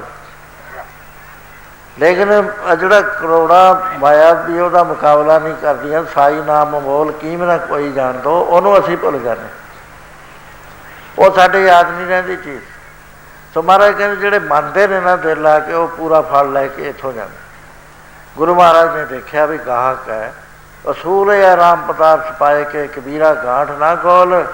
ਨਹੀਂ ਪਟਣ ਨਹੀਂ ਪਾਰਖੂ, ਨਹੀਂ ਗਾਹਕ ਨਹੀਂ ਬੋਲ। ਰਾਮ ਦੇ ਨਾਮ ਦਾ ਉਪਦੇਸ਼ ਦਿੰਦਾ ਤੇ ਗਾਹਕ ਇਹ ਨਹੀਂ ਹੈ। ਤੂੰ ਤੇਰੇ ਉਪਦੇਸ਼ ਨੂੰ ਕੀ ਕਰੂ? ਪੰਜ ਪਿਆਰੇ ਕਹਿੰਦੇ ਨੇ ਲੈ ਤੈਨੂੰ ਗੁਰਮੰਤਰ ਦਿੰਦੇ ਹਾਂ, ਇਕੱਠੇ ਹੋ ਕੇ ਬੋਲਦੇ ਨੇ। ਕਹਿੰਦੇ ਵੀ ਆਹ ਗੁਰਮੰਤਰ ਦਿੰਦੇ ਹਾਂ ਤੈਨੂੰ, ਵਾਹਿਗੁਰੂ ਵਾਹਿਗੁਰੂ ਵਾਹਿਗੁਰੂ ਵਾਹਿਗੁਰੂ ਵਾਹਿਗੁਰੂ। ਇਹ ਮੰਤਰ ਆ ਜਿਹਨੇ ਹਉਮੈ ਕੱਟ ਦੇਣੀ। ਇਹੀ ਮੰਤਰ ਜਪ ਕੇ ਤੈਂ ਪਰਮੇਸ਼ਰ ਨੂੰ ਮਿਲ ਜਾਣਾ। ਫਿਰ ਆ ਜਾਂਦੇ ਨੇ ਅੰਮ੍ਰਿਤਧਾਰੀ ਸਿੰਘ ਜੀ, ਸਾਨੂੰ ਮੈਨੂੰ ਨਾਮ ਚਾਹੀਦਾ। ਮੈਂ ਨਾਮ ਤਾਂ ਤੈਨੂੰ ਪੰਜ ਪਿਆਰਿਆਂ ਨੇ ਦੱਸਤਾ ਮੰਤਰ, ਉਹਦੀ ਜਾ ਉਹਦੇ ਵਿੱਚੋਂ ਨਾਮ ਨਿਕਲਣਾ। ਉਹ ਵਾਹਿਗੁਰੂ ਵਾਹਿਗੁਰੂ ਕਰਦੇ ਹੀ ਕਰਦੇ ਤਾਂ ਨਾਮ ਮੰਡਲ 'ਚ ਪਹੁੰਚ ਜਾਣਾ। ਨਾਮ ਤੇਰੇ ਅੰਦਰ ਹੈ, ਨਾਉ ਨੇ ਤਾਂ ਅੰਮ੍ਰਿਤ ਪ੍ਰਭ ਕਾ ਨਾਮ, ਦੇਹੀ ਮੈਂ ਇਸ ਕਾ ਵਿਸ਼ਰਾਮ। ਸੁਨ ਸਮਾਦ ਆਨਾ ਤੈਨਾਤ ਕਹਿ ਨਾ ਜਾਈਏ ਆਤਮ ਸਮਾਦ। ਤੂੰ ਉੱਥੇ ਸਭ ਕੁਝ ਮੰਨ ਕੇ ਆਇਆ। ਉਹਨਾਂ ਨੇ ਕਿਹਾ ਸੀਸ ਆ ਕੇ ਤੇਰਾ ਗੁਰੂ ਦਾ ਹੈ। ਕਿੰਨਾ ਬਟਰੇ ਕਰ ਜਾਂਦਾ, ਸ਼ਰਾਬ ਦੇ ਬੋਤਲ 'ਤੇ ਗਿਰ ਜਾਂਦਾ, ਕਿਧਰੇ ਗੁਰੂ ਗਿਆ ਪੁੱਛਦਾ ਹੀ ਨਹੀਂ। ਗੁਰੂ ਉਤਲਾ ਉਤਲਾ ਪਿਆਰ ਹੈ ਸਾਡਾ ਸਾਥ ਹੈ। ਉਹ ਕਹਿੰਦੇ ਵੀ ਇਹਦੇ ਕੋਲ ਨਾਮ ਦੀ ਗਠੜੀ ਖੋਲ੍ਹ ਲਈ, ਇਹਨੇ ਕੀ ਲੈਣਾ? ਇਹਨੂੰ ਤਾਂ ਪਤਾ ਹੀ ਨਹੀਂ ਹੈ। ਕੋਈ ਬਿਰਲਾ ਆਏਗਾ ਅਤੇ ਉਹਨੂੰ ਦੇ ਦੀ। ਜਿਹੜਾ ਗਾਹਕ ਆ ਗਿਆ, ਗੁਰੂ ਮਹਾਰਾਜ ਨੇ ਉਸ ਵੇਲੇ ਕਿਹਾ ਕਿ ਪਿਆਰਿਆ ਤੈਨੂੰ ਅਸੀਂ ਸਾਰੀ ਗੱਲ ਸਮਝਾ ਦਿੰਦੇ ਹਾਂ। ਮੰਤਰ ਅਸੀਂ ਤੈਨੂੰ ਦੇਵਾਂਗੇ। ਇਹਦਾ ਪਹਿਲਾਂ ਕਿਉਂਕਿ ਤੈਨੂੰ ਆਦਤ ਨਹੀਂ ਪਈ ਹੋਈ, ਤੇਰੇ ਸੰਸਕਾਰ ਹੋਰ ਤਰ੍ਹਾਂ ਦੇ ਆ, ਇਹਨੂੰ ਰਸਨਾ ਨਾਲ ਕਹੀ। ਤੂੰ ਰਸਨਾ ਨਾਲ ਕਹੀ ਜਾਈ ਵਾਹਿਗੁਰੂ ਵਾਹਿਗੁਰੂ ਵਾਹਿਗੁਰੂ ਵਾਹਿਗੁਰੂ ਵਾਹਿਗੁਰੂ ਵਾਹਿਗੁਰੂ ਵਾਹਿਗੁਰੂ ਵਾਹਿਗੁਰੂ। ਜਿੰਨੀ ਦੇਰ ਤੇਰੇ ਅੰਦਰ ਨਹੀਂ ਨਾ ਬਸਦਾ, ਅੱਖਾਂ ਨਾ ਮੀਚੀ। ਅੱਖਾਂ ਮੀਚਣ ਦੀ ਸਟੇਜ ਗਾਹਾਂ ਆਉਂਦੀ ਹੈ, ਚੁੱਪ ਕਰਨ ਦੀ ਸਟੇਜ ਗਾਹਾਂ ਆਉਂਦੀ ਹੈ। ਤੂੰ ਨਾਮ ਦਾ ਉਚਾਰਨ ਕਰ। ਇਹ ਵੀ ਗੁਰੂ ਗ੍ਰੰਥ ਸਾਹਿਬ 'ਚ ਆਉਂਦਾ ਵੀ ਨਾਮ ਦਾ ਕੀਰਤਨ ਕਰ, ਨਾਮ ਦਾ ਉਚਾਰਨ ਕਰ। ਰਸਨਾ ਨਾਲ ਨਾਮ ਜਪ। ਰਸਨਾ ਨਾਲ ਜਪਾਂਗੇ ਬੋਲਾਂਗੇ ਫਿਰ ਉਸ ਵੇਲੇ ਬੋਲਣਾ ਹੀ ਪੈਂਦਾ ਰਸਨਾ ਨਾਲ। ਚੁੱਪ ਕਰ ਜਾਓ ਉਹ ਅਵਸਥਾ ਉਹਦਾ ਕਾਂਟਾ ਬਦਲ ਜਾਂਦਾ। ਉਹਦੇ ਬਾਰੇ ਮਹਾਰਾਜ ਕਹਿੰਦੇ ਆ ਰਸਨਾ ਜਪੇ ਨਾ ਨਾਮ ਤਿਲ ਤਿਲ ਕਰ ਕੱਟੀ, ਕੱਟ ਦਿਓ ਜੀਵ ਨੂੰ ਜਿਹੜੀ ਨਾਮ ਨਹੀਂ ਜਪਦੀ। ਰਹਿ ਜੇ ਬਾਹ ਕਰੋ ਸਤਖੰਡ ਜਾਮ ਨਾ ਉਚਰ ਸ੍ਰੀ ਗੋਬਿੰਦ। ਫਲ ਕਿੰਨਾ ਵੱਡਾ ਹੈ, ਹਰ ਚੀਜ਼ ਦਾ ਫਲ ਦੱਸਿਆ ਹੋਇਆ ਗੁਰੂ ਗ੍ਰੰਥ ਸਾਹਿਬ ਦੇ ਅੰਦਰ। ਵਿਸ਼ਵਾਸ ਦੇ ਵਿੱਚ ਆਓ, ਉਹ ਫਲ ਪ੍ਰਾਪਤ ਹੁੰਦਾ ਜਿਹੜਾ ਗੁਰੂ ਮਹਾਰਾਜ ਨੇ ਕਹਿ ਤਾ। ਸੋ ਮਹਾਰਾਜ ਕਹਿੰਦੇ ਰਸਨਾ ਦੇ ਨਾਲ ਨਾਮ ਜਪਣ ਦਾ ਫਲ ਹੈ ਨਾ ਜਿਹੜਾ, ਇੱਕ ਵਾਰੀ ਜਮਦੂਤ ਦੇ ਵੇਲੇ ਆਏ ਤੇ ਤੂੰ ਕਹਦੇ ਵਾਹਿਗੁਰੂ ਵਾਹਿਗੁਰੂ ਵਾਹਿਗੁਰੂ, ਉਹਦੀ ਤਾਕਤ ਨਹੀਂ ਵੀ ਨੇੜੇ ਖੜਾ ਹੋ ਜਾਵੇ। ਨਾਮ ਸੁਣਤ ਜਮ ਦੂਰੋਂ ਪਾ ਕੇ। ਇੱਕ ਸੰਤ ਹੋਈ ਹੈ, ਜਦ ਮੈਂ ਛੋਟਾ ਸੀ ਮੈਂ ਉਹਨੂੰ ਮਿਲਿਆ ਵੀ ਸੀ ਦੇਹਰਾਦੂਨ, ਆਨੰਦਮਈ ਮਾਂ ਸੀ। ਅਚਾਨਕ ਮੈਂ ਕਹਿ ਰਿਹਾ ਪਹਾੜੀ 'ਤੇ ਚੜ੍ਹ ਗਿਆ, ਉਹਦਾ ਉੱਥੇ ਘਰ ਹੇਠਾਂ ਤੋਂ ਚੱਲਦਾ ਸੀ, ਉਹ ਬੈਠੀ ਸੀ ਵਿਚਾਰੀ ਉੱਤੇ, ਮੈਂ ਚਲਿਆ ਗਿਆ। ਉਹ ਬੜੀ ਵੱਡੀ ਸੰਤ ਸੀ। ਇੱਕ ਵਾਰੀ ਉਹ ਕਾਸ਼ੀ ਦੇ ਵਿੱਚ ਇੱਕ ਸੇਠ ਦੇ ਘਰ ਗਈ ਹੋਈ। ਉਹ ਬੱਚਾ 2.5 ਸਾਲ ਦਾ ਕਦੇ ਆ ਜਾਵੇ, ਉਹਦੇ ਸਿਰ 'ਤੇ ਹੱਥ ਰੱਖ ਦੇਣ। ਫਿਰ ਅਚਾਨਕ ਉਦਾਸ ਹੋ ਗਈ। ਸੇਠ ਨੇ ਕਿਹਾ ਮਾਤਾ ਜੀ ਪਹਿਲਾਂ ਤੁਸੀਂ ਖੁਸ਼ ਸੀ ਇਹ ਬੱਚੇ ਨੂੰ ਦੇਖ ਕੇ, ਹੁਣ ਤੁਸੀਂ ਉਦਾਸ ਹੋ ਗਏ। ਕਹਿੰਦੇ ਹਾਂ ਪ੍ਰਭੂ ਕੀ ਨੇਤ ਦੇਖ ਕਰ ਹੋਈ। ਕਹਿਣ ਲੱਗੇ ਸਾਨੂੰ ਵੀ ਦੱਸ ਦਿਓ। ਉਹ 8-10 ਵਾਰੀ ਜਾ ਕੇ ਆ ਮਾਤਾ ਕਹਿਣ ਲੱਗੇ ਅੱਜ 2:30 ਵਜੇ ਇਹਦਾ ਸਰੀਰ ਛੁੱਟ ਜਾਣਾ। ਅਸੀਂ ਇੱਥੇ ਬੈਠੇ ਹਾਂ, ਅਸੀਂ ਇਹ ਸੋਚਿਆ ਵੀ ਇੱਥੇ ਕੁਰਲਾਹਟ ਮੱਚ ਜੂ, ਰੋਣਾ ਪੀਣਾ, ਇਕੱਲਾ ਪੁੱਤਰ ਹੈ ਤੇਰੇ ਸੇਠ। ਉਹਨੇ ਚਰਨ ਬਲ ਦੇ ਦਿੱਤੇ। ਕਹਿਣ ਲੱਗੇ ਕੋਈ ਇਲਾਜ, ਕਹਿਣ ਲੱਗੇ ਇਲਾਜ ਤਾਂ ਹੈਗਾ, ਅਸੀਂ ਕਰਾਂਗੇ ਵੀ ਅੱਗੇ ਪ੍ਰਭੂ ਦੀ ਇਨਸਾਨ। ਉਹਨਾਂ ਨੇ ਸਾਰੇ ਚੇਲੇ ਬੁਲਾਏ, ਕਹਿਣ ਲੱਗੇ ਦੇਖੋ ਅੱਜ ਰਾਮ ਦੇ ਨਾਮ ਦਾ ਕੀਰਤਨ ਕਰਨਾ ਆਪਾਂ। 2:30 ਵਜੇ ਜਮਦੂਤ ਆਉਣਗੇ ਇਹ ਬੱਚੇ ਦੀ ਜਾਨ ਲੈਣ ਵਾਸਤੇ। ਉਹ ਰਾਮ ਦਾ ਨਾਮ ਨਹੀਂ ਸੁਣ ਸਕਦੇ। ਸੋ ਇਸ ਕਰਕੇ ਤੁਸੀਂ ਸਾਰੇ ਰਾਮ ਰਾਮ ਰਾਮ ਹਰੇ ਰਾਮ ਹਰੇ ਰਾਮ ਕਰਨਾ। ਉਹ ਬੱਚਾ ਪਾ ਲਿਆ, ਵਾਰੀ ਵਾਰੀ ਡਿਊਟੀ ਲੱਗਦੀ ਰਹੀ। ਸਾਰੇ ਕੋਠੇ 'ਤੇ, ਸਾਰੇ ਬਾਗ 'ਤੇ, ਆਲੇ ਦੁਆਲੇ ਦੂਰ ਤੱਕ ਉਹ ਵੀ ਬੈਠ ਗਏ ਅਤੇ ਸ਼ਹਿਰ ਦੇ ਲੋਕ ਵੀ ਬੈਠ ਗਏ। ਉਹ ਕਹਿੰਦੇ ਜਦ ਅੰਦਰੋਂ ਆਵਾਜ਼ ਆਊ ਉਸ ਵੇਲੇ ਸਾਰੇ ਬੋਲ ਪਿਓ।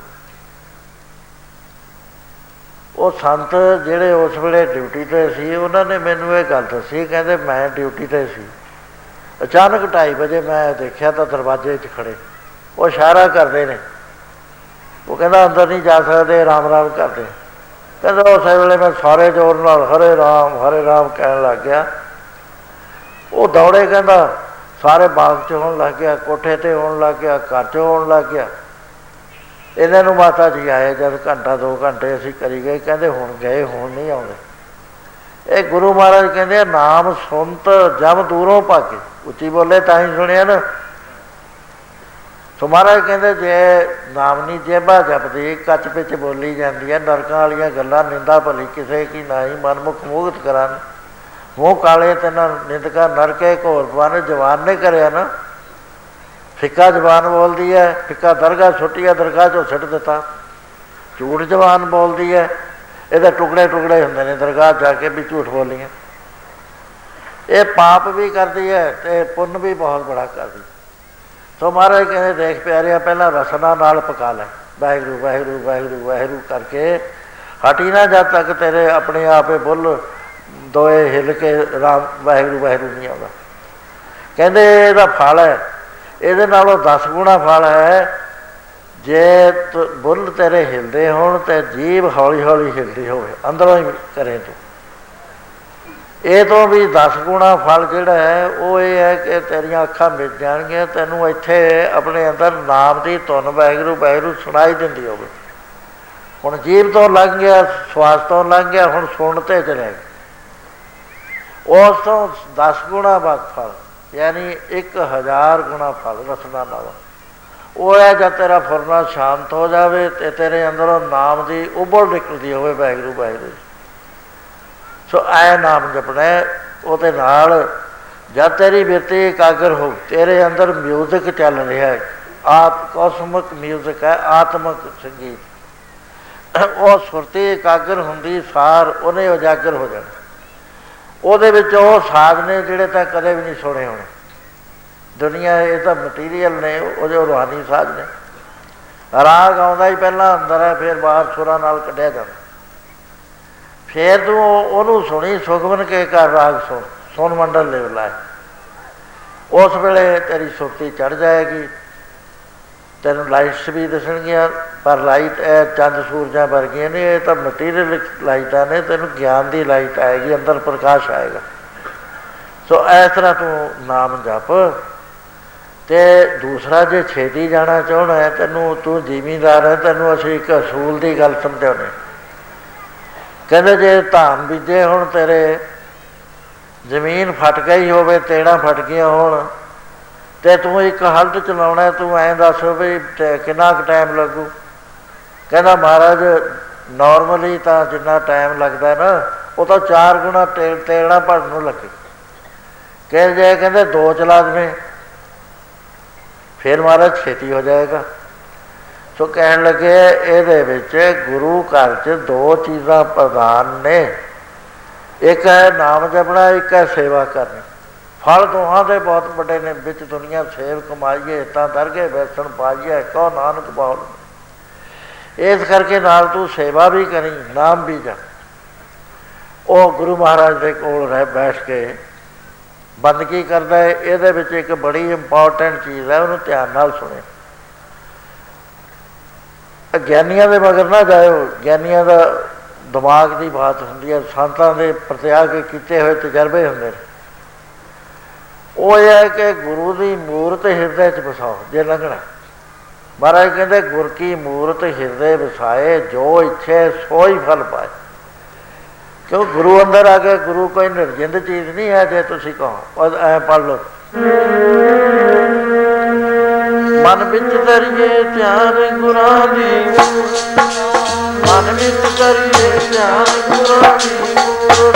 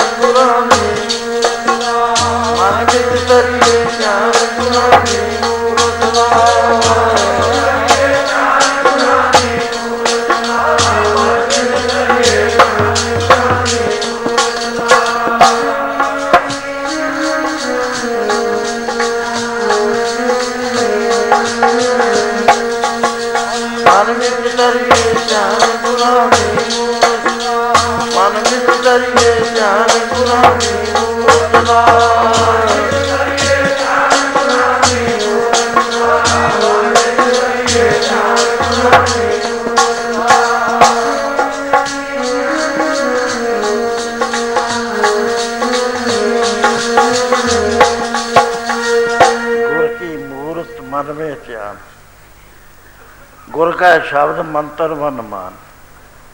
ਸਤਿਗੁਰ ਕੀ ਮੂਰਤ ਹਿਰਦੇ ਵਸਾਏ, ਜੋ ਇੱਛੇ ਸੋਈ ਫਲ ਪਾਏ। ਜਦੋਂ ਸਤਿਗੁਰੂ ਧਿਆਨ ਧਰਦੇ ਨੇ, ਕਨੈਕਸ਼ਨ ਜੁੜ ਜਾਂਦਾ ਸਾਧ ਸੰਗਤ ਦੀ। ਉਸ ਵੇਲੇ ਕੱਛੂ ਇੱਕ ਕੁਛ ਵੀ ਨਹੀਂ ਹੈ, ਇੱਕ ਪਾਣੀ ਦਾ ਜਾਨਵਰ ਹੈ, ਧਰਤੀ 'ਤੇ ਵੀ ਰਹਿੰਦਾ, ਉੱਤੇ ਵੀ ਰਹਿੰਦਾ। ਉਹ ਬੱਚੇ ਬਾਹਰ ਦਿੰਦਾ, ਅਤੇ ਉਹਦੇ ਬੱਚੇ ਪਲਦੇ ਕਿਵੇਂ ਨੇ? ਕਹਿੰਦੇ ਧਿਆਨ ਨਾਲ ਸੇਕ ਦਿੰਦਾ, ਬੱਚੇ ਪਲ ਜਾਂਦੇ ਨੇ। ਕੂਨ ਜਿਹੜੀ ਹੈ, ਇਹ ਬੱਚਿਆਂ ਨੂੰ ਸਿਉਂਦੀ ਨਹੀਂ ਹੈ, ਉੱਪਰ ਨਹੀਂ ਬੈਠਦੀ ਆਂਡਿਆਂ ਦੇ। ਇਹ ਉੜ ਕੇ ਆ ਜਾਂਦੀ ਹੈ, ਉਡ ਡਾਵੇ ਸਾਇ ਕੋਛਾਂ ਅਤੇ ਪਾਛੇ ਬਛਰੇ ਛਰਿਆ, 3 ਕਵਣ ਖਿਲਾਵਾ 1 ਕਵਣ ਚਗਾਵਾ। ਕਹਿੰਦੇ ਮਨ ਮੈਂ ਸਿਮਰਨ ਕਰਿਆ, ਯਾਦ ਦੇ ਨਾਲ ਪਾਲਦੀ ਹੈ। ਹੁਣ ਜਦ ਅਸੀਂ ਕਿਸੇ ਦਾ ਵੀ ਧਿਆਨ ਧਰਦੇ ਹਾਂ, ਤੁਸੀਂ ਧਰ ਕੇ ਦੇਖ ਲਓ, ਜੇ ਉਹਦਾ ਹਿਰਦਾ ਸ਼ੁੱਧ ਹੈ, ਉਸ ਵੇਲੇ ਉਹਨੂੰ ਪਤਾ ਲੱਗਦਾ ਵੀ ਮੈਨੂੰ ਕੋਈ ਯਾਦ ਕਰ ਰਿਹਾ। ਮਾਂ ਨੂੰ, ਜਿਹੜੀ ਚੰਗੀ ਮਾਂ ਹੈ, ਸੋਝੀ ਵਾਲੀ, ਉਹਨੂੰ ਪਤਾ ਲੱਗ ਜਾਂਦਾ ਵੀ ਮੇਰਾ ਬੱਚਾ ਮੈਨੂੰ ਯਾਦ ਕਰ ਰਿਹਾ ਇਸ ਵੇਲੇ ਸੰਕਟ 'ਚ ਹੈ, ਕਿਉਂਕਿ ਜੁੜਿਆ ਹੋਇਆ ਕਿਸੇ ਕਨੈਕਸ਼ਨ ਨਾਲ। ਗੁਰੂ ਘਰ ਦੇ ਅੰਦਰ ਅਨੇਕਾਂ ਮਿਸਾਲਾਂ ਆਉਂਦੀਆਂ। ਗੁਰੂ ਦਸਵੇਂ ਪਾਤਸ਼ਾਹ ਮਹਾਰਾਜ ਦੇ ਸਮੇਂ ਪਹਾੜੀ ਰਾਜੇ ਗੁਰੂ ਮਹਾਰਾਜ ਦੀ ਅਕਾਰਨ ਵਿਰੋਧਤਾ ਕਰਦੇ ਸੀ। ਕੋਈ ਮਤਲਬ ਨਹੀਂ ਸੀ। ਹਾਲਾਂਕਿ ਗੁਰੂ ਛੇਵੇਂ ਪਾਤਸ਼ਾਹ ਨੇ ਇਹਨਾਂ ਦੇ 52 ਬਜ਼ੁਰਗਾਂ ਨੂੰ ਗਵਾਲੀਅਰ ਦੇ ਕਿਲ੍ਹੇ 'ਚੋਂ ਕੱਢਿਆ ਸੀ। ਰਾਜਾ ਦਾ ਆਪਣਾ ਹਿੱਤ ਹੁੰਦਾ, ਉਹ ਵਿਰੋਧਤਾ ਕਰਦੇ ਸੀ ਅਤੇ ਮੀਟਿੰਗ ਕਰੀ ਬਹੁਤ ਵੱਡੀ। ਸਾਰੇ ਰਾਜੇ ਬਾਜ ਧਾਰ ਦੇ ਇਕੱਠੇ ਹੋਏ ਬਿਲਾਸਪੁਰ। ਉੱਥੇ ਫੈਸਲਾ ਇਹ ਹੋਇਆ ਵੀ ਗੁਪਤ ਫੈਸਲਾ ਕਰੋ, ਅਚਾਨਕ ਅਨੰਦਪੁਰ ਸਾਹਿਬ ਨੂੰ ਘੇਰੋ ਚਾਰੇ ਪਾਸਿਆਂ ਤੋਂ ਅਤੇ ਗੁਰੂ ਨੂੰ ਫੜ ਲਓ, ਸ਼ਹੀਦ ਕਰ ਲਓ, ਚਲੋ ਇਹ ਰੋਜ਼ ਦਾ ਰੇੜਕਾ ਖਤਮ ਹੋ ਜਾਏਗਾ। ਉੱਥੇ ਜਿਹੜਾ ਭੀਮ ਸੈਨ ਕਿਉਂਕਿ ਹੋਸਟ ਸੀ ਬੁਲਾਉਣ ਵਾਲਾ ਮੀਟਿੰਗ, ਉਹਦਾ ਜਿਹੜਾ ਵਜ਼ੀਰ ਸੀ ਪ੍ਰਾਈਮ ਮਿਨਿਸਟਰ, ਉਹ ਅਕਲ ਵਾਲਾ ਸੀ। ਉਹਨੇ ਕਿਹਾ ਓਏ ਤੁਸੀਂ ਗਲਤ ਗੱਲ ਨਾ ਕਰੋ, ਰੂਹਾਨੀ ਗੁਰੂ ਨਾਨਕ ਤੋਂ ਇਹ ਗੱਦੀ ਚਲੀ ਜਾਂਦੇ, ਕਿਸੇ ਦਾ ਵਿਗਾੜਦੇ ਕੁਝ ਨਹੀਂ ਹੈ, ਇਹਨਾਂ ਨਾਲ ਲੜਾਈ ਕੀ ਹੁੰਦੀ ਹੈ? ਤੁਹਾਡੇ ਸਿਪਾਹੀ ਜਾ ਕੇ ਉਹਨਾਂ ਨੂੰ ਘਾਹ ਵੱਢਣ ਤੋਂ ਹਟਾਉਂਦੇ ਨੇ, ਘੋੜੇ ਚਾਰਨ ਤੋਂ ਹਟਾਉਂਦੇ ਆ, ਝਗੜਾ ਹੋ ਜਾਂਦਾ, ਤੁਸੀਂ ਉਹਦੇ ਉੱਤੇ ਇੰਨੇ ਸਿਪਾਹੀ ਮਾਰਨ ਨੂੰ ਤਿਆਰ ਹੋ। ਕੋਈ ਅਕਲ ਦੀ ਗੱਲ ਕਰੋ, ਗੁਰੂ ਸਮਰੱਥ ਹੈ। ਤੁਹਾਡੇ ਬਜ਼ੁਰਗਾਂ ਨੂੰ ਛਡਾਇਆ ਉਸਨੇ, ਗੁਰੂ ਛੇਵੇਂ ਪਾਤਸ਼ਾਹ ਨੇ। ਗੁਰੂ ਨੌਵੇਂ ਪਾਤਸ਼ਾਹ ਨੇ ਆਪਣੀ ਹਿੰਦੂ ਦੀ ਰਾਖੀ, ਗਰੀਬ ਦੀ ਰਾਖੀ, ਮਜ਼ਬੂਰ ਦੀ ਰਾਖੀ ਅਤੇ ਹਿਊਮਨ ਰਾਈਟਸ ਨੂੰ ਬਰਕਰਾਰ ਰੱਖਣ ਵਾਸਤੇ ਸ਼ਹੀਦੀ ਦਿੱਤੀ, ਉਹਦੀ ਉਹ ਕਦਰ ਕਰ ਲਓ। ਉਸ ਵੇਲੇ ਹੰਡੂਰੀਆ ਬੋਲਿਆ, ਕਹਿੰਦਾ ਬਾਈਕਾਟ ਕਰਦੇ ਹਾਂ, ਅਸੀਂ ਬਾਈਕਾਊਟ ਕਰਦੇ ਹਾਂ ਮੀਟਿੰਗ ਦਾ, ਕਿਉਂਕਿ ਜਸੂਸ ਬੈਠਾ ਗੁਰੂ ਗੋਬਿੰਦ ਸਿੰਘ ਦਾ ਵਿੱਚ, ਇਹਨੇ ਹੁਣੇ ਹੀ ਕਨਵੇ ਕਰ ਦੇਣਾ, ਆਪਣਾ ਹੱਲਾ ਕਿਵੇਂ ਹੋਏਗਾ? ਜਸੂਸੀ ਦੀ ਸਜ਼ਾ ਮੌਤ ਹੁੰਦੀ ਹੈ, ਜਦ ਤੱਕ ਇਹਨੂੰ ਸਜ਼ਾਏ ਮੌਤ ਨਹੀਂ ਦਿੰਦੇ ਅਸੀਂ ਤੁਹਾਡੇ ਨਾਲ ਗੱਲ ਕਰ। ਸਜ਼ਾਏ ਮੌਤ ਕੀ ਦਿੱਤੀ? ਕਹਿੰਦੇ ਇਹਨੂੰ ਪਹਾੜ ਦੇ ਉੱਤੇ ਲੈ ਜਾਓ, ਗਰਮ ਸਲਾਈਆਂ ਇਹਦੀਆਂ ਅੱਖਾਂ 'ਚ ਫੇਰ ਦਿਓ, ਉਹ ਤੋਂ ਬਾਅਦ ਇਹਨੂੰ ਧੱਕਾ ਦੇ ਦਿਓ। ਸਜ਼ਾ ਮਿਲ ਗਈ। ਜਲਾਦਾਂ ਨੇ ਸਭ ਕੁਛ ਕਰਕੇ ਉੱਤੇ ਲੈ ਗਏ। ਉਹਨਾਂ ਨੇ ਕਿਹਾ ਵੀ ਹਜ਼ੂਰ ਅਸੀਂ ਸਾਰੀ ਜ਼ਿੰਦਗੀ ਤੁਹਾਡਾ ਨਾਮ ਖਾਂਦੇ ਹਾਂ, ਤੁਸੀਂ ਸਾਡੇ 'ਤੇ ਬੜੀਆਂ ਬਰਕਤਾਂ ਅਤੇ ਰਹਿਮਤਾਂ ਕੀਤੀਆਂ, ਸਾਡਾ ਦਿਲ ਨਹੀਂ ਕਰਦਾ ਤੁਹਾਨੂੰ ਸਜ਼ਾ ਦੇਣ ਨੂੰ, ਪਰ ਅਸੀਂ ਸਵਾਮੀ ਭਗਤੀ 'ਚ ਆ ਕੇ ਤੁਹਾਡੀਆਂ ਅੱਖਾਂ 'ਚ ਗਰਮ ਸਲਾਈਆਂ ਫੇਰਨੀਆਂ, ਤੁਸੀਂ ਕਿਰਪਾ ਕਰਕੇ ਇਹ ਦੱਸੋ ਵੀ ਕੋਈ ਸਖਾਲਾ ਤਰੀਕਾ ਵੀ ਹੋ ਸਕਦਾ?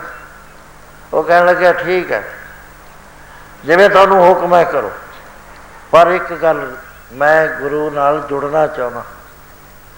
ਜਦ ਮੈਂ ਐਂ ਗਰਦਨ ਕਰ ਦੂੰਗਾ ਤੁਸੀਂ ਸਮਝ ਲਓ ਵੀ ਇਹ ਜੁੜ ਗਿਆ, ਬੋਲਣਾ ਨਹੀਂ ਹੈ ਮੈਂ। ਉਹਨੇ ਗੁਰੂ ਕਲਗੀਧਰ ਪਾਤਸ਼ਾਹ ਦੇ ਚਰਨਾਂ ਦਾ ਧਿਆਨ ਧਰ ਲਿਆ।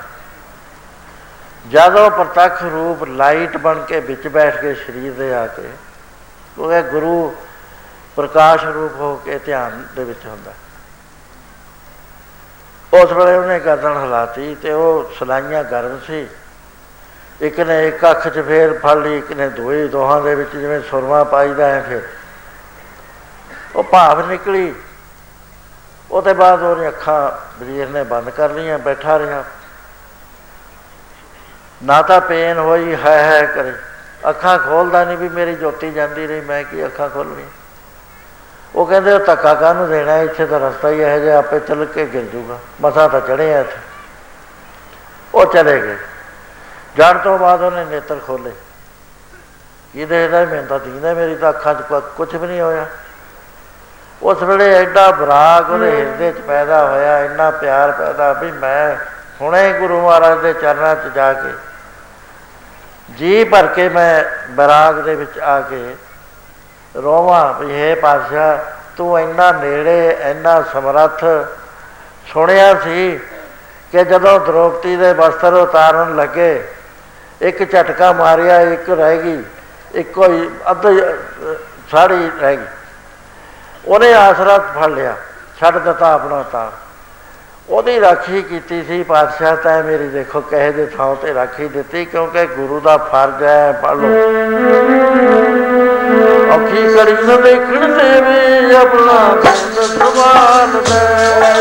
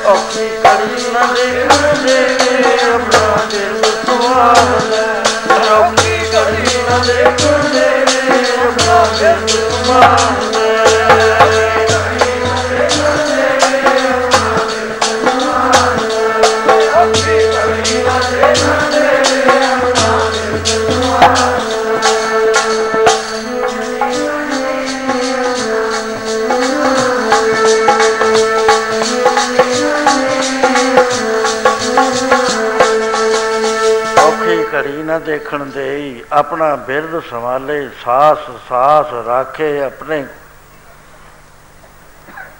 ਪ੍ਰਤਪਾਲ ਕਰਦਾ ਹੈ, ਰੱਖਦਾ ਹੈ, ਸਾਸ ਸਾਸ ਸੰਭਾਲਦਾ। ਇਹ ਗੁਰੂ ਦਾ ਫਰਜ਼ ਹੈ, ਸਿੱਖ ਦਾ ਫਰਜ਼ ਹੈ, ਉਹਦੇ ਅੱਗੇ ਸਬਮਿਟ ਕਰਨਾ ਆਪਣੇ ਆਪ। ਸੋ ਉਸ ਵੇਲੇ ਗੁਰੂ ਮਹਾਰਾਜ ਦੇ ਦਰਸ਼ਨਾਂ ਨੂੰ ਚੱਲਿਆ। ਅਨੰਦਪੁਰ ਸਾਹਿਬ ਜਾ ਕੇ ਪਤਾ ਲੱਗਿਆ ਵੀ ਅੱਜ ਗੁਰੂ ਮਹਾਰਾਜ ਦੀਵਾਨ 'ਚ ਨਹੀਂ ਆਏ। ਇਸਨੇ ਕਿਹਾ ਵੀ ਮੇਰੀ ਬੇਨਤੀ ਕਰ ਦਿਉ। ਮਹਾਰਾਜ ਕਹਿੰਦੇ ਆ ਜਾਣ ਦਿਉ। ਅੱਗੇ ਗਿਆ ਤਾਂ ਆਪ ਆਰਾਮ ਕੁਰਸੀ 'ਤੇ ਬੈਠੇ ਨੇ, ਲੇਕਿਨ ਚਰਨਾਂ ਦੇ ਉੱਤੇ ਹਲਕੀ ਜਿਹੀ ਪੱਟੀ ਬੰਨੀ ਹੋਈ ਹੈ। ਉਹ ਪੱਟੀ ਦੇ ਹੇਠਾਂ ਤਲੀਆਂ ਦੇ ਵਿੱਚ ਲਹੂ ਸਿਮਿਆ ਹੋਇਆ ਲੀਰ ਨੂੰ ਲੱਗਿਆ, ਪੱਟੀ ਨੂੰ ਲੱਗਿਆ। ਉਸ ਵੇਲੇ ਪਹਿਲੀ ਉਹ ਗੱਲ ਇਹਨੇ ਪੁੱਛੀ, ਕਹਿਣ ਲੱਗਿਆ ਮਹਾਰਾਜ ਇਹ ਆਪਦੇ ਚਰਨਾਂ ਉੱਤੇ ਕਿਉਂ ਪੱਟੀ ਬੰਨੀ ਹੈ? ਮਹਾਰਾਜ ਮੁਸਕਰਾ ਕੇ ਕਹੇ ਤੈਨੂੰ ਪਤਾ ਹੈ? ਨਹੀਂ ਸੱਚੇ ਪਾਤਸ਼ਾਹ, ਮੈਨੂੰ ਨਹੀਂ ਪਤਾ। ਕਹਿੰਦੇ ਚੱਲ ਫਿਰ ਤੈਨੂੰ ਦੱਸਦੇ ਹਾਂ। ਕਿਸੇ ਪ੍ਰੇਮੀ ਦੇ ਅੱਖਾਂ ਦੇ ਵਿੱਚ ਗਰਮ ਸਲਾਈਆਂ ਫਿਰਨੀਆਂ ਸੀ। ਉਹਨੇ ਸਾਡੇ ਚਰਨਾਂ ਦਾ ਧਿਆਨ ਧਰ ਲਿਆ। ਸਾਡਾ ਬਿਰਧ ਹੈ, ਜਿਹੜਾ ਵੀ ਸ਼ਰਨ ਆਉਂਦਾ ਅਸੀਂ ਉਹਨੂੰ ਕੰਠ ਲਾਉਣਾ। ਜੋ ਸ਼ਰਨ ਆਵੇ ਤੇ ਕੰਠ ਲਾਵੇ, ਇਹ ਬਿਰਧ ਸੁਆਮੀ ਸਨ।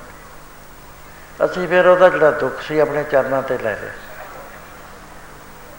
ਉਸੇ ਵੇਲੇ ਭੁੱਬਾ ਮਾਰ ਕੇ ਰੋ ਪਿਆ, ਪਾਤਸ਼ਾਹ ਤੁਸੀਂ ਇੰਨੇ ਦਿਆਲੂ ਕਿਰਪਾਲੂ, ਮੇਰੀ ਜ਼ਿੰਦਗੀ ਬਚਾ ਦਿੱਤੀ, ਮੇਰੀ ਨਿਗਾਹ ਬਚਾ ਦਿੱਤੀ। ਸੋ ਇਸ ਤਰ੍ਹਾਂ ਇਹ ਮੈਂ ਧਿਆਨ ਦੀ ਗੱਲ ਇੱਕ ਦੱਸੀ ਹੈ। ਸੈਂਕੜੇ ਮਿਸਾਲਾਂ ਨੇ ਗੁਰੂ ਘਰ 'ਚ। ਭਾਈ ਗਾਉਂਦੇ ਨੇ ਗੁਰੂ ਸੱਤਵੇਂ ਪਾਤਸ਼ਾਹ ਨੂੰ 4 ਵਜੇ ਸ਼ਾਮ ਤੱਕ ਨਹੀਂ ਸੀ ਉੱਠਣ ਦਿੱਤਾ, ਧਿਆਨ ਧਰ ਕੇ ਬਹਿ ਗਿਆ। ਧਿਆਨ ਇੱਕ ਸ਼ਕਤੀ ਹੈ। ਇਹ ਮੰਜ਼ਿਲ ਦਰ ਮੰਜ਼ਿਲ ਜਾਂ ਸੰਤਾਂ ਦੇ ਲੈਸਨ ਸੁਣਦੇ ਹਾਂ, ਉਹਦੇ ਵਿੱਚ ਧਿਆਨ ਦੀ ਕਿਰਿਆ ਆਉਂਦੀ ਆ ਉਹਨਾਂ ਵਾਸਤੇ ਜਿਹਨਾਂ ਦਾ ਮਨ ਨਹੀਂ ਟਿਕਦਾ। 3 ਕਿਸਮ ਦਾ ਧਿਆਨ ਹੁੰਦਾ। ਇੱਕ ਪ੍ਰਤੀਕ ਹੁੰਦਾ, ਗੁਰੂ ਗ੍ਰੰਥ ਸਾਹਿਬ ਨੂੰ ਗੁਰੂ ਨਾਨਕ ਸਾਹਿਬ ਸਮਝ ਕੇ ਧਿਆਨ ਧਰਨਾ। ਇੱਕ ਸੰਪਤ ਹੁੰਦਾ, ਮਹਾਤਮਾ ਨੂੰ ਪਰਮੇਸ਼ਰ ਸਮਝ ਕੇ ਉਹਦਾ ਧਿਆਨ ਧਰਨਾ। ਇੱਕ ਅਹੰਗ ਰਹਿ ਹੁੰਦਾ, ਉਹਨੂੰ ਸਾਰੇ ਪਰਿਪੂਰਨ ਜਾਣ ਕੇ ਸ਼ਬਦ ਰੂਪ ਦੇ ਵਿੱਚ ਬਰਮ ਰੂਪ, ਸ਼ਬਦ ਔਰ ਬਰਮ ਇੱਕੋ ਹੀ ਹੁੰਦਾ, ਪਰਿਪੂਰਨ ਪਰਮੇਸ਼ਰ ਜਾਣ ਕੇ ਧਿਆਨ ਕਰਨਾ। ਇਹ ਤੀਸਰਾ ਧਿਆਨ ਤਾਂ ਔਖਾ ਹੈ। 2 ਧਿਆਨ ਸਿਖਾਲੇ। ਇੱਥੇ ਟਿਕਣਾ ਨਹੀਂ ਹੈ, ਇੱਥੋਂ ਗਾਹ ਲੰਘਣਾ। ਇੱਥੋਂ ਬਿਰਤੀ ਜਦ ਧਿਆਨ ਹੋ ਕੇ ਧਿਆਤਾ ਧਿਆਨ 'ਤੇ। ਇਹ ਤਰੁਕਟੀ ਹੈ। ਤਰੁਕਟੀ ਨੂੰ ਤੋੜ ਕੇ ਜਿਸ ਵਕਤ ਆਪਣਾ ਹੀ ਸਰੂਪ ਉਹਨੂੰ ਮਹਿਸੂਸ ਹੋਏਗਾ ਵੀ ਗੁਰੂ ਦਾ ਬਣ ਗਿਆ, ਉਹ ਮੈਂ ਜਿਹੜੀ ਆ ਉਹਨੂੰ ਪਹਿਲਾ ਝਟਕਾ ਲੱਗਦਾ। ਮੈਂ ਜਿਹੜੀ ਆ ਉਹਨੂੰ ਪਤਾ ਲੱਗਦਾ ਵੀ ਮੈਂ ਨਹੀਂ ਸਹੀ। ਉਹ ਅੱਖਾਂ ਮੀਚਦਾ, ਆਪਣਾ ਸਰੀਰ ਗਾਇਬ, ਗੁਰੂ ਦਾ ਸਰੀਰ ਹਾਜ਼ਰ ਨਹੀਂ ਦਾ। ਉੱਥੋਂ ਜਦ ਅੱਗੇ ਤੁਰਦਾ ਫਿਰ ਵਿਵੇਕ ਮੰਡਲ 'ਚ ਬਿਰਤੀ ਜਾਂਦੀ ਹੈ, ਜਿੱਥੇ ਗਿਆਨ ਉਦੇ ਹੁੰਦਾ। ਮੈਂਟਲ ਜਿੱਥੇ ਸਫੀਅਰ ਹੈ ਉੱਥੇ ਤੱਕ ਗਿਆਨ ਨਹੀਂ ਹੁੰਦਾ, ਉੱਥੇ ਤੱਕ ਗੱਲਾਂ ਨੇ। ਗੱਲੀ ਗਿਆਨ ਨਾ ਟੁੰਡੀਏ, ਕਥਨਾ ਕੜਾ ਸਾਰ ਗਿਆਨ ਦੀ ਬਿਰਤੀ ਬੰਦਗੀ ਕਰਨ ਤੋਂ ਬਾਅਦ ਆਪਣੇ ਆਪ ਅੰਦਰ ਪੈਦਾ ਹੁੰਦੀ ਹੈ। ਸਭ ਤੋਂ ਪਹਿਲਾ ਸਵਾਲ ਉੱਥੇ ਆਉਂਦਾ, ਮੈਂ ਕੌਣ? ਵਾਹਿਗੁਰੂ ਕੌਣ ਹੈ? ਇਹ ਸ੍ਰਿਸ਼ਟੀ ਕਿਉਂ ਬਣੀ ਹੈ? ਮੇਰਾ ਵਜੂਦ ਕੀ ਹੈ? ਮੈਂ ਕਿੱਥੋਂ ਆ ਗਿਆ? ਮੈਂ ਕਿਹੜਾ ਕਰਮ ਕਰਿਆ? ਮੈਨੂੰ ਕਿੰਨਾ ਚਿਰ ਹੋ ਗਿਆ ਚੱਲਦੇ ਨੇ? ਇਹਦੇ ਵਿੱਚ ਮਹਾਂਪੁਰਸ਼ ਸਹਾਇਤਾ ਕਰਦੇ। ਹੌਲੀ ਹੌਲੀ ਗਿਆਨ ਦ੍ਰਿੜ ਹੁੰਦਾ, ਜੇ ਬੰਦਗੀ ਨਾਲ ਹੋਵੇ, ਜੇ ਨਾਮ ਨਾਲ ਨਾ ਹੋਵੇ ਤਾਂ ਵੱਧ ਗਿਆਨ ਕਹਾਉਂਦਾ। ਅਹਮ ਬ੍ਰਹਮ ਅਸਮੀ, ਮੈਂ ਹੀ ਰੱਬ ਹਾਂ। ਗੁਰੂ ਸਾਹਿਬ ਨੇ ਇਹ ਮਾਰਗ ਨਹੀਂ ਚੁਣਿਆ। ਗੁਰੂ ਸਾਹਿਬ ਨੇ ਭਗਤੀ ਸਹਿਤ ਗਿਆਨ ਦਾ ਮਾਰਗ ਚੁਣਿਆ। ਸੋ ਇਸ ਤਰ੍ਹਾਂ ਗੁਰੂ ਮਹਾਰਾਜ ਨੇ ਭਾਈ ਮੰਝ ਨੂੰ ਸਾਰੀਆਂ ਗੱਲਾਂ ਸਮਝਾਤੀਆਂ। ਅਖੀਰ ਭਜਨ ਕਰਦਾ ਕਰਦਾ ਉਹਦੀ ਸੁਰਤੀ ਉਸ ਥਾਂ 'ਤੇ ਰਹਿ ਗਈ ਜਿਸ ਨੂੰ 10ਵੇਂ ਦਵਾਰ ਕਹਿੰਦੇ। ਉਹਦੇ ਬਾਰੇ ਐਸਾ ਫਰਮਾਨ ਹੈ,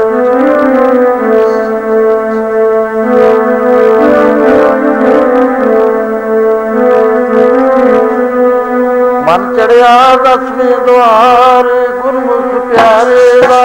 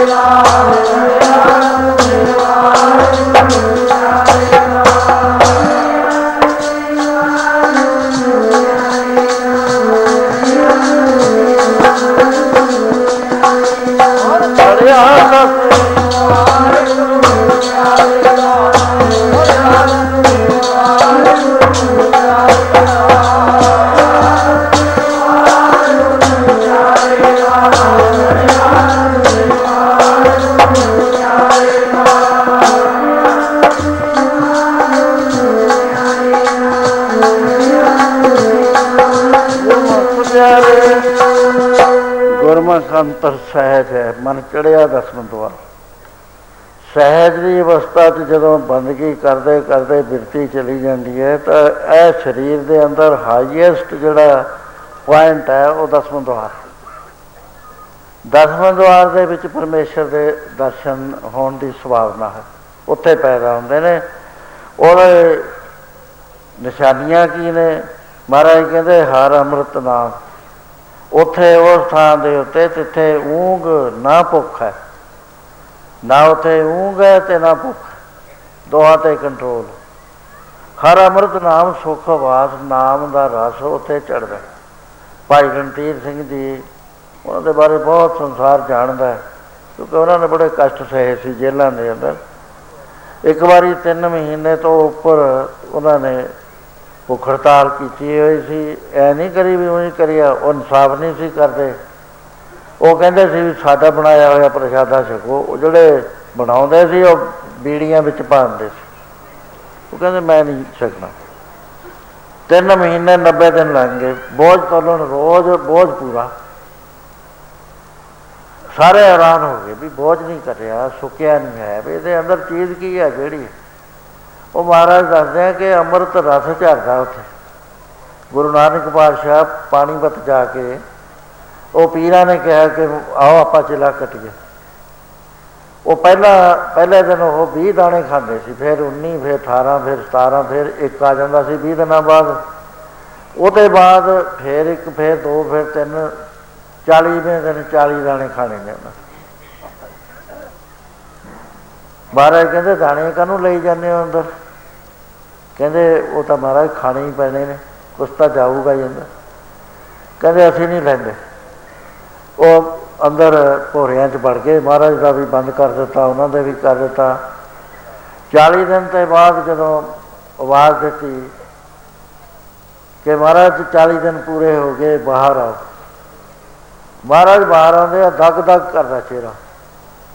ਇਹ ਸਾਰੇ ਪੀਲੇ ਭੂਖ ਹੋਏ ਨੇ, ਸਾਰਾ ਦੇ ਦੇ ਕੇ ਪੀਏ ਚੇਲੇ ਜਿਹੜੇ ਮਰੀਜ਼ ਨੇ ਠਾਉਂਦੇ ਨੇ, ਬਾਹਰ ਲਿਆਂਦੇ ਸਾਰਾ ਦੇ ਦੇ। ਮਹਾਰਾਜ ਕਹਿੰਦੇ ਫਿਰ ਅਸੀਂ ਤਾਂ ਕੁਝ ਖਾਧਾ ਨਹੀਂ, ਅਸੀਂ ਤਾਂ ਉਵੇਂ ਜਿਵੇਂ ਤਿਆਰ ਬਰ ਤਿਆਰ ਹਾਂ। ਤੁਸੀਂ 40 ਦਾਣੇ ਲੈ ਗਏ ਸੀਗੇ ਅਤੇ ਤੁਹਾਡਾ ਹਾਲ ਕੀ ਹੋਇਆ? ਮਹਾਰਾਜ ਕਹਿਣ ਲੱਗੇ ਤੁਹਾਨੂੰ ਉਹ ਅਵਸਥਾ ਪ੍ਰਾਪਤ ਨਹੀਂ ਹੈ ਜਿਸ ਥਾਂ ਜਾ ਕੇ ਇਹ ਚੀਜ਼ਾਂ ਵਰਤਦੀਆਂ। ਇਹ ਦਸਵੇਂ ਦੁਆਰ 'ਚ ਜਿਹਦੀ ਬਿਰਤੀ ਲੱਗੀ ਹੋਈ ਹੈ, ਚਾਹੇ 40 ਦਿਨ 50 ਦਿਨ 100 ਦਿਨ ਖਾਵੇ ਹੀ ਨਾ, ਕੋਈ ਫਰਕ ਨਹੀਂ ਪੈਂਦਾ। ਅੰਦਰੇ ਆਦਮੀ ਦੇ ਐਸੀ ਹੁੰਦੀ ਹੈ, ਐਸਾ ਐਕਸ਼ਨ ਹੁੰਦਾ ਹੈ। ਸੋ ਮਹਾਰਾਜ ਕਹਿੰਦੇ ਉੱਥੇ ਤਿੱਥਾ ਅੰਮ੍ਰਿਤ, ਤਿੱਥੇ ਊਂਘ ਨਾ ਭੁੱਖ ਹੈ, ਹਰ ਅੰਮ੍ਰਿਤ ਨਾਮ ਸੁੱਖ ਵਾਸ। ਨਾਮ ਦੀ ਕਰੰਟ ਹੈ ਉੱਥੇ, ਨਾਮ ਦਾ ਰਸ ਹੈ ਜਿਹਦੇ ਆਸਰੇ ਜਿਉਂਦਾ ਨਾਨਕ। ਗਾਂ ਦੀ ਗੱਲ ਫਿਰ ਧਿਆਨ ਨਾਲ ਸੁਣ। ਦੁੱਖ ਸੁੱਖ ਵਿਆਪਤ ਨੇ। ਦੁੱਖ ਸੁੱਖ ਦਾ ਉੱਥੇ ਪਰਿਭਾਸ਼ਾ ਨਹੀਂ ਹੈ।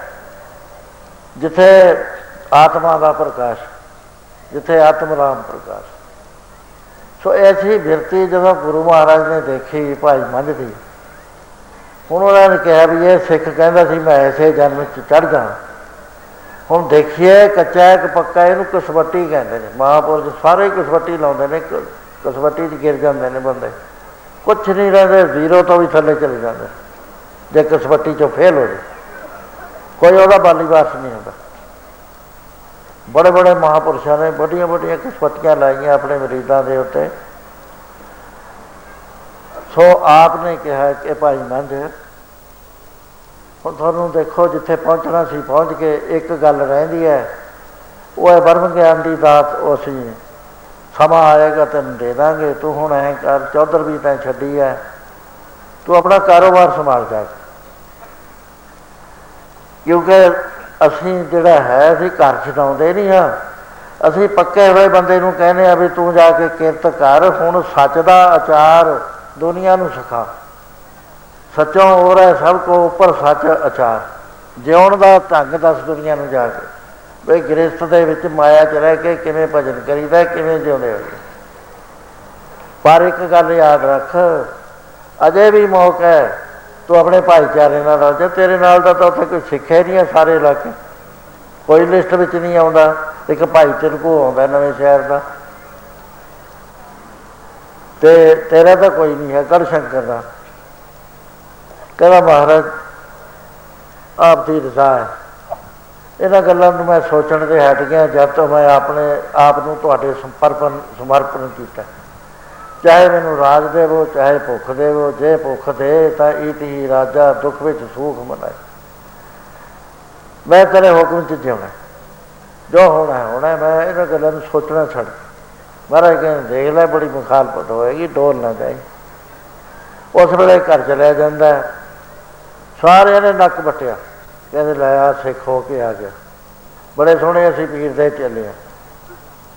ਕਹਿੰਦੇ ਪੀਰ ਵੀ ਦੇਖਦਾ, ਰਾਤ ਨੂੰ ਇੱਕ ਜੋੜੀ ਬਲਦਾਂ ਦੀ ਮਰ ਗਈ, ਸਵੇਰੇ ਸਾਰੀ ਚੌਧਰ ਦੇ ਵਿੱਚ ਹੋ ਗਿਆ। ਦੇਖਿਆ ਸਵਾਦ ਗੁਰੂ ਨੇ ਕੀ ਰੱਖਿਆ, ਪੀਰ ਤੋਂ ਰੱਖਿਆ ਕਰ ਲਈ ਗੁਰੂ ਨੇ। ਜੇ ਗੁਰੂ ਤਕੜਾ ਹੁੰਦਾ ਤਾਂ ਆਪਣੇ ਸਿੱਖ ਨੂੰ ਬਚਾ ਲੈਂਦਾ, ਪੀਰ ਤਕੜਾ ਨਿਕਲਿਆ। ਦੂਏ ਦਿਨ ਦੋ ਡੰਗਰ ਹੋਰ, ਪੂਰੀ ਖੁਰਲੀ ਭਰੀ ਹੋਈ ਸਾਫ਼ ਹੋ ਗਈ ਥੋੜ੍ਹੇ ਦਿਨਾਂ 'ਚ।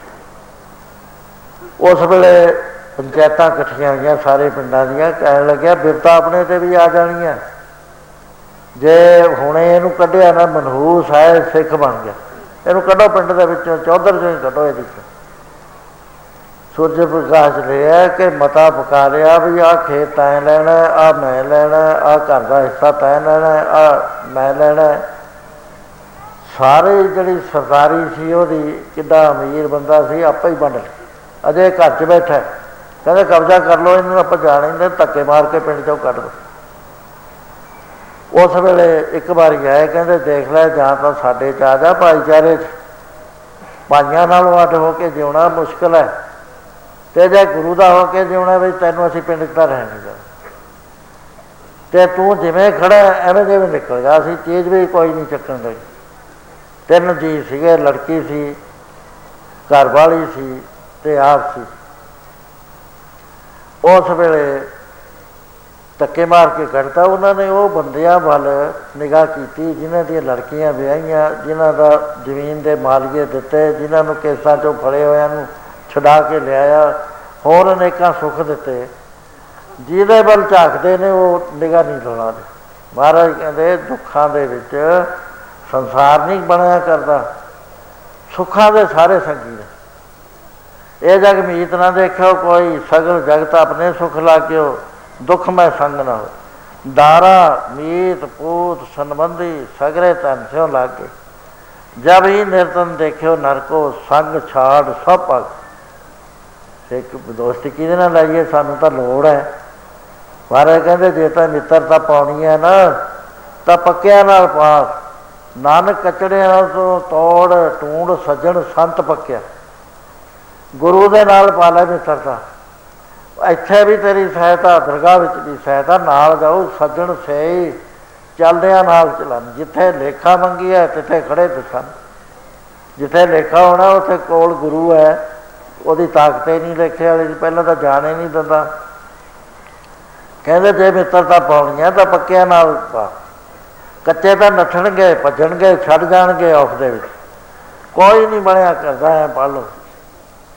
ਸੋ ਐਸੀ ਉਹਦੇ ਉੱਤੇ ਹਾਲਤ ਜੋ ਆਈ ਉਹਦਾ ਇਸ ਤਰ੍ਹਾਂ ਪ੍ਰਤੀਕ ਹੈ।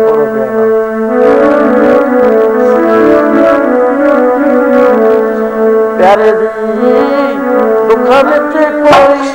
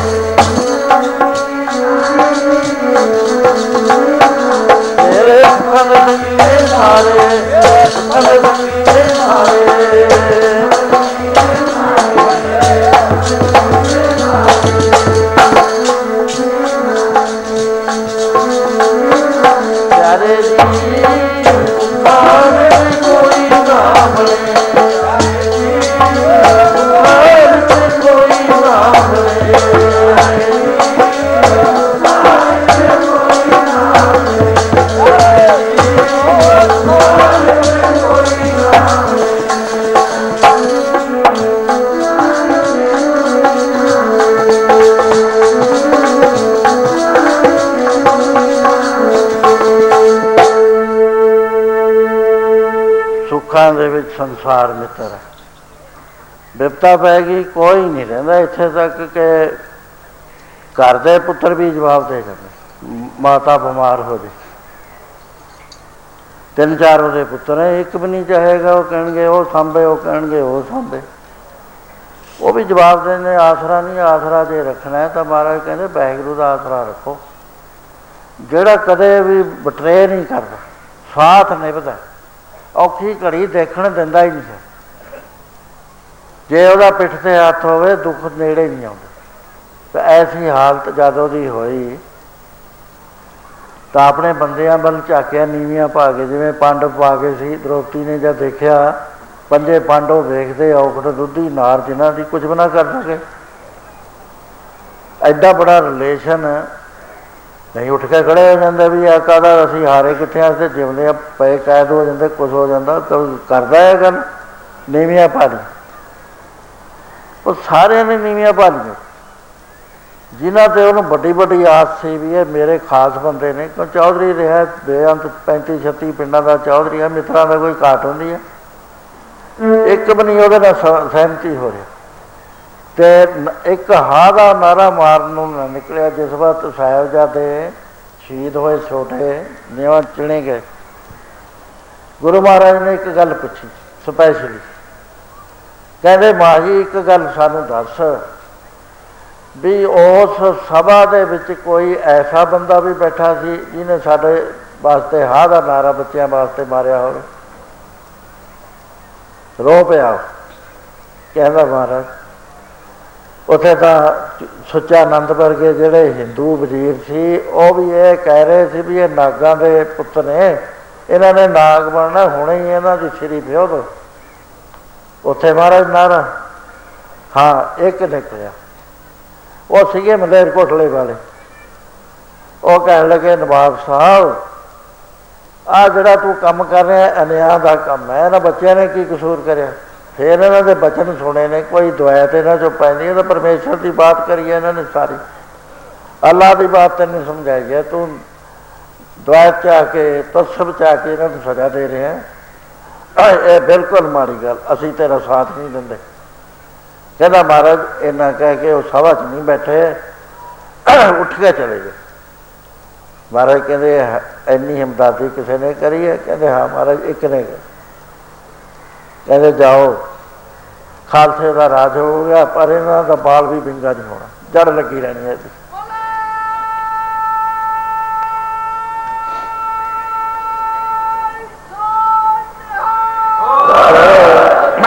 ਬਾਤ ਹੁੰਦੀ ਹੈ ਹਾਂ ਦੇ ਨਾਅਰੇ ਦੀ। ਬੰਦਾ ਜੇ ਨਾ ਵੀ ਕੁਛ ਕਰ ਸਕਦਾ ਹੋਵੇ, ਹਾਂ ਦਾ ਨਾਅਰਾ ਤਾਂ ਮਾਰੇ ਨਾ, ਬਰਿਆਈ ਨਾ, ਰਲੇ ਨਾ, ਨਹੀਂ ਸਜ਼ਾ ਮਿਲਦੀ ਆ ਉਹਨੂੰ ਵੀ, ਚਾਹੇ ਕਿੰਨਾ ਹੀ ਚੰਗਾ ਕਿਉਂ ਨਾ ਹੋਵੇ। ਇੱਕ ਵਾਰੀ ਮਰਦਾਨਾ ਬੈਠਾ, ਗਰਮੀ ਦਾ ਮਹੀਨਾ ਹੈ, ਅਤੇ ਉਂਗਲ ਲੱਗ ਗਿਆ। ਉੱਥੇ ਮਰਦਾਨੇ ਨੇ ਇੱਕ ਗੱਲ ਕਹੀ, ਕਹਿੰਦਾ ਮਹਾਰਾਜ ਜਦੋਂ ਬਾਬਰ ਨੇ ਹੱਲਾ ਕਰਿਆ, ਚੰਗੇ ਵੀ ਮਰ ਗਏ ਵਿੱਚ, ਮਾੜੇ ਵੀ ਮਰ ਗਏ। ਮਹਾਰਾਜ ਕਹਿੰਦੇ ਚੰਗੇ ਤਾਂ ਮਰ ਗਏ, ਅੱਗੋਂ ਦੇ ਜੇ ਚੇਤੀ ਹੈ ਤਾਂ ਕਾਇਤ ਹੋਏ ਖੁਆਰੀ, ਉਹ ਬਰਿਆਈ ਦੇ ਨਾਲ ਰਲੇ ਹੋਏ ਸੀ। ਕਹਿੰਦਾ ਮਹਾਰਾਜ ਉਹ ਤਾਂ ਗਰੀਬ ਨੇ। ਕਹਿੰਦੇ ਗਰੀਬ ਹੈ, ਅੰਦਰੋਂ ਤਾਂ ਨਹੀਂ ਨਾ ਕੋਈ ਦੇਖਦਾ, ਅੰਦਰੋਂ ਉਹ ਬਰਿਆਈ ਦਾ ਸਾਥ ਨਾ ਦਿੰਦੇ। ਇੱਕ ਵਾਰੀ ਈਸਾ ਜੀ ਸਮਾਧੀ 'ਚ ਬੈਠੇ। ਈਥਨ ਸ਼ਹਿਰ ਹੈ ਇੱਕ ਅਫਰੀਕਾ ਦਾ, ਮਿਸਰ ਦਾ। ਉਹਨਾਂ ਨੇ ਦੇਖਿਆ ਵੀ ਸ਼ਹਿਰ ਗਰਕ ਹੋ ਰਿਹਾ। ਉੱਥੇ ਉਹਨਾਂ ਦੇ 4600 ਈਸਾਈ ਸੀਗੇ।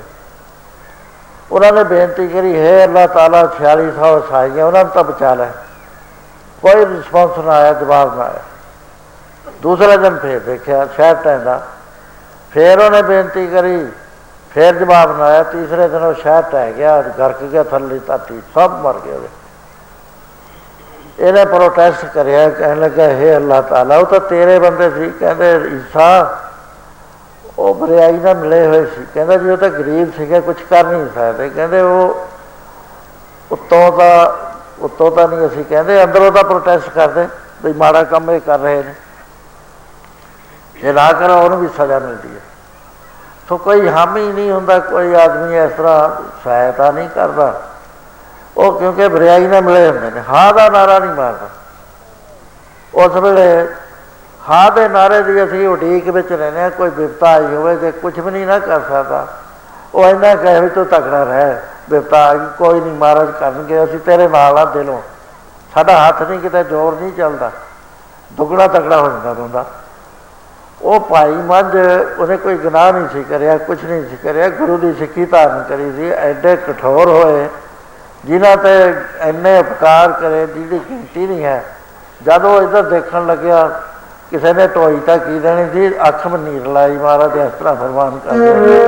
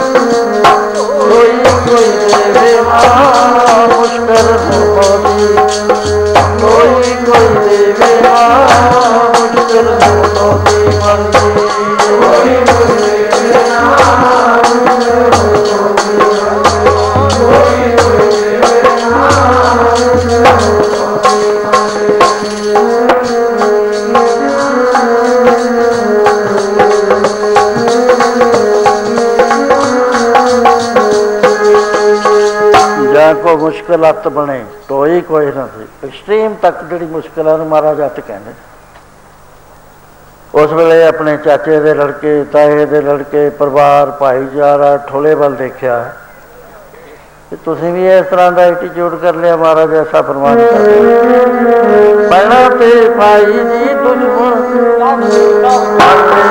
ਪਹਿਲਾਂ ਤੇ ਭਾਈ ਜੀ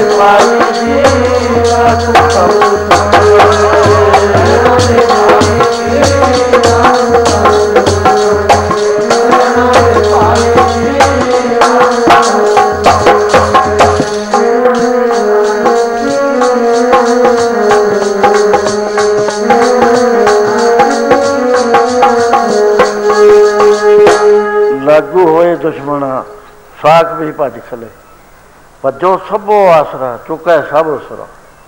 ਪਰ ਜੇ ਪਰਮੇਸ਼ਰ ਯਾਦ ਰਹੇ, ਚੇਤਾ ਵਾ ਸਪਾਰ ਬਣਾਉਣ ਤਾਂ ਲੱਗੇ ਨਾ ਤੱਤੀ ਬੋ। ਇਸ ਤਰ੍ਹਾਂ ਵਿਚਾਰਾ ਤੁਰਦਾ ਤੁਰਦਾ ਸਾਰੀ ਚੌਧਰ ਦੇ ਪਿੰਡ ਲੰਘ ਗਿਆ। ਗਾਹਾਂ ਕੋਈ ਹਮਦਰਦੀ ਵਾਲਾ ਮਿਲਿਆ, ਪਤਾ ਲੱਗਿਆ ਉਹਨੂੰ।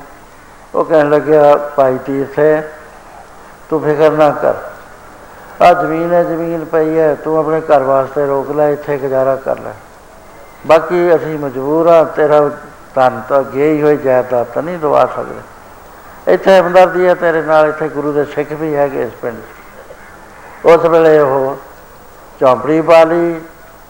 ਕੱਲ੍ਹ ਦਾ ਚੌਧਰੀ ਅੱਜ ਘਾਹ ਖੋਦ ਰਿਹਾ, ਪੈਣ ਵਾਸਤੇ ਕੁਛ ਨਹੀਂ, ਭਾਂਡਾ ਕੋਈ ਕੋਲ ਨਹੀਂ ਹੈ, ਗੁਜ਼ਾਰਾ ਕਰ ਰਿਹਾ ਜਿਵੇਂ ਤਿਵੇਂ। 2-3 ਮਹੀਨੇ ਲੰਘ ਗਏ। ਘਾਹ ਵੇਚ ਆਉਂਦਾ, ਪੈਸੇ 4 ਮਿਲਦੇ ਨੇ, 2 ਖਾ ਲੈਂਦਾ, 2 ਰੱਖ ਲੈਂਦਾ। ਐਸੀ ਬਿਪਤਾ 'ਚ ਵੀ ਗੁਰੂ ਨੂੰ ਯਾਦ ਰੱਖਿਆ ਹੋਇਆ। ਇੱਕ ਵੀ ਉਲਾਂਭਾ ਨਹੀਂ ਦਿੱਤਾ ਵੀ ਤੇਰੀ ਸਿੱਖੀ ਨੇ ਮੈਨੂੰ ਕਿੱਥੇ ਬਚਾ ਤਾ। ਨਾ ਖੁਸ਼ ਹੈ, ਕਿਉਂਕਿ ਭਾਣਾ ਹੈ ਗੁਰੂ ਦਾ, ਰਜ਼ਾ ਹੈ ਗੁਰੂ ਦੀ। 3 ਮਹੀਨੇ ਲੰਘਣ ਤੋਂ ਬਾਅਦ ਗੁਰੂ ਮਹਾਰਾਜ ਨੇ ਮੇਵੜੇ ਨੂੰ ਬੁਲਾਇਆ। ਕਹਿੰਦੇ ਭਾਈ ਫਲਾਣੇ ਪਿੰਡ 'ਚ ਇੱਕ ਮੰਝ ਨਾਮ ਦਾ ਆਪਣਾ ਸਿੱਖ ਹੈ, ਉੱਥੇ ਜਾ, ਸਾਡਾ ਹੁਕਮਨਾਮਾ ਦੇ ਦੇ, ਪਰ ਦੇਈ ਤਾਂ ਜੇ 20 ਰੁਪਈਏ ਦਰਸ਼ਨ ਭੇਟ ਦੇਗਾ। ਉੱਥੇ ਚਲਿਆ ਜਾਂਦਾ, ਜਾ ਕੇ ਹਾਲਤ ਦੇਖਦਾ ਵੀ ਇਹਨਾਂ ਕੋਲ ਤਾਂ ਭਾਂਡਾ ਵੀ ਨਹੀਂ, ਕੋਈ ਬਰਤਨ ਨਹੀਂ ਹੈ, ਪੁੰਜੇ ਪਏ ਨੇ ਸਭ ਦੇ ਉੱਤੇ, ਕੱਪੜਾ ਵੀ ਕੋਈ ਨਜ਼ਰ ਨਹੀਂ ਆ ਰਿਹਾ। 20 ਰੁਪਈਏ ਅੱਜ ਦੇ ਹਜ਼ਾਰ, ਕਈ ਹਜ਼ਾਰ ਵਰਗੇ ਨੇ, 150 ਨਾਲ ਜਲਦ ਦੇ ਲਓ, ਆਪਾਂ ਹੀ ਪਤਾ ਲੱਗ ਜਾਊ ਕਿੰਨੇ ਕਿੰਨੇ।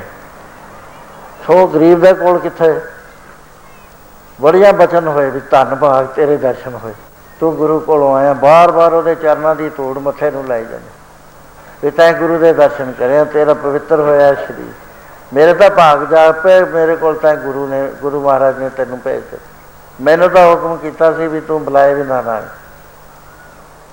ਰਾਤ ਭਰ ਬਚਨ ਕਰਕੇ ਸਵੇਰੇ ਉੱਠੇ, ਉੱਠ ਕੇ ਕਹਿਣ ਲੱਗੇ ਕੋਈ ਹੁਕਮ ਹੈ ਮਹਾਰਾਜ ਦਾ? ਕਹਿੰਦੇ ਹਾਂ। ਕਹਿੰਦੇ ਹੁਕਮਨਾਮਾ ਭੇਜਿਆ, ਇਹਨੂੰ ਪੜ੍ਹ ਲੈ। ਬੜਾ ਖੁਸ਼ ਹੋਇਆ, ਕਰ ਭਾਈ ਮੰਝ ਮੈਨੂੰ ਹੁਕਮ ਹੈ ਕਿ 20 ਰੁਪਈਏ ਦਰਸ਼ਨੀ ਭੇਟ ਦੇ ਤਾਂ। ਉਸ ਵੇਲੇ ਕੋਈ ਵੀ ਚਾਰਾ ਨਹੀਂ, ਗਰੀਬ ਆਦਮੀ ਕਿੱਥੋਂ ਲਿਆ, ਉਸ ਪਿੰਡ 'ਚ ਵੀ ਨਵਾਂ ਆਇਆ। ਉਸ ਵੇਲੇ ਘਰ ਵਾਲੀ ਕਹਿਣ ਲੱਗੀ, ਦੇਖੋ ਆਪਾਂ ਗੁਰੂ ਦੇ ਕਾਰਜ ਕਰਨੇ, ਗੁਰੂ ਨੂੰ ਮਨਾਉਣਾ ਹੈ, ਚਾਹੇ ਕੁਛ ਵੀ ਹੋ ਜਾਵੇ। ਗੁਰਾਂ ਨੂੰ ਮਨਾ ਲਈਏ ਤਨ ਮਨ ਧਨ ਦੇ ਤਨ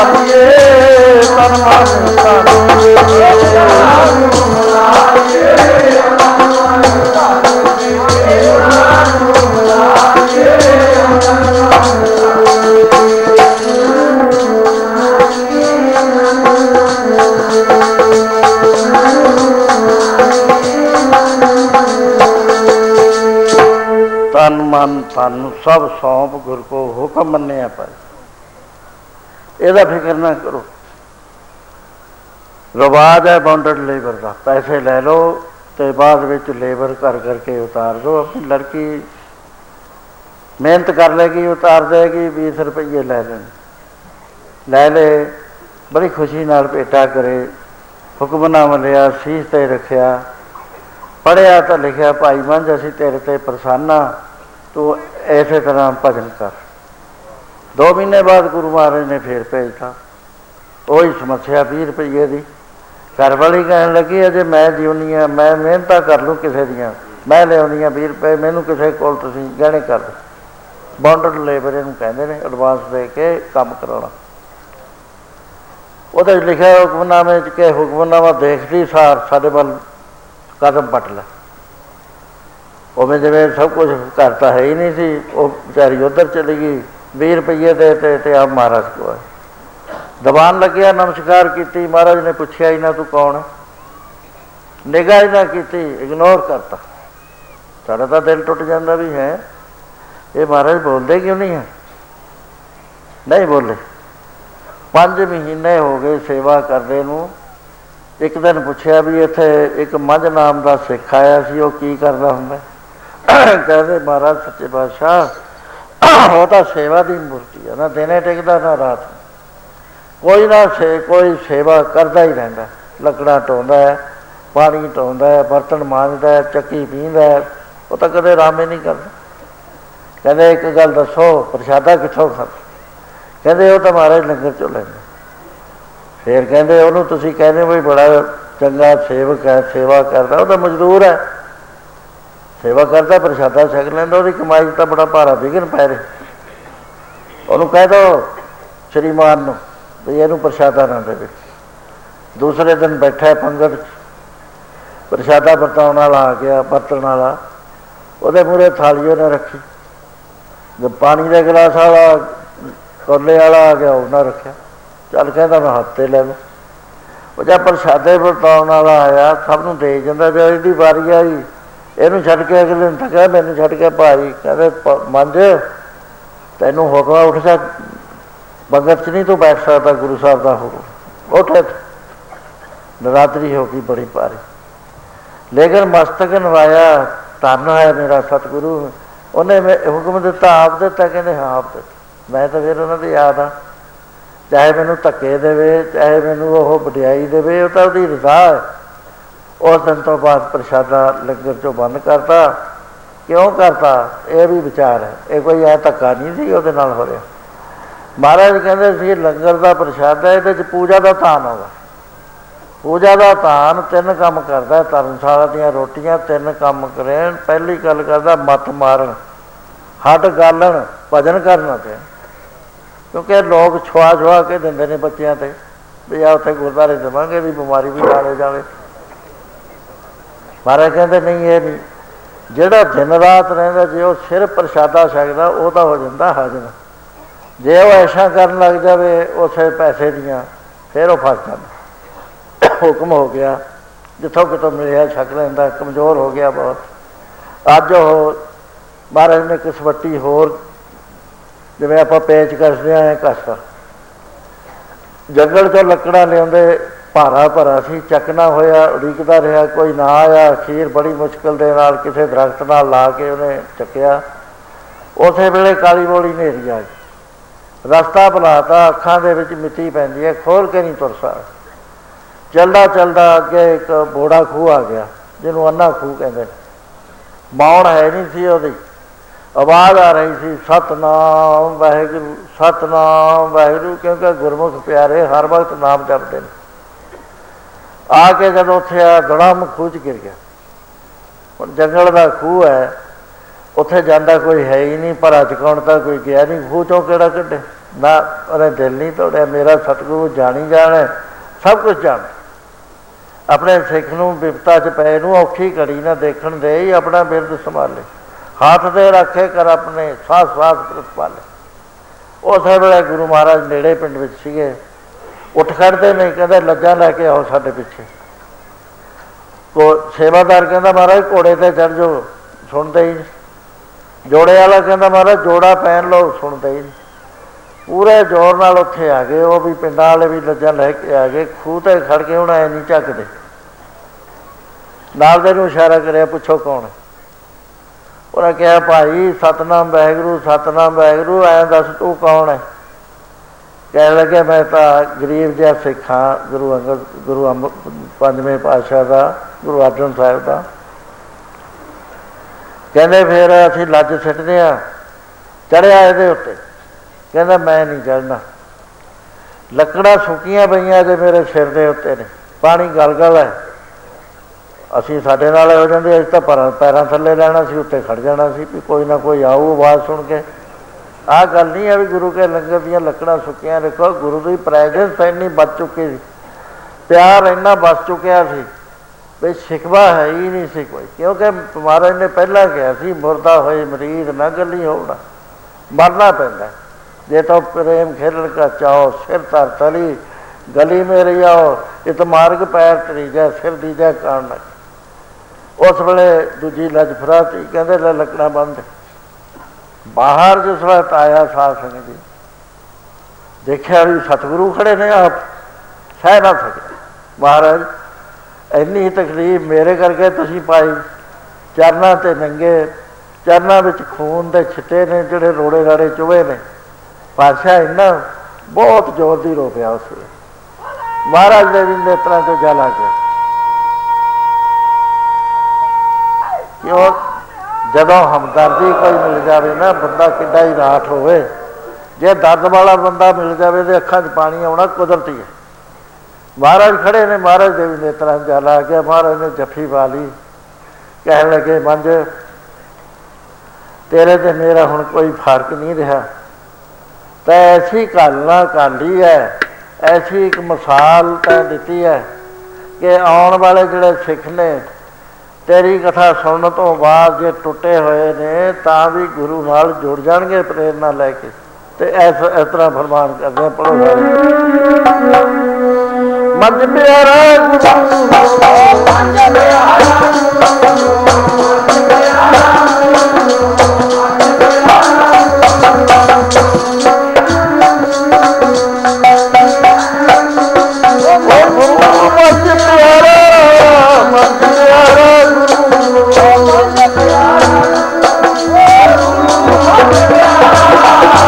I'm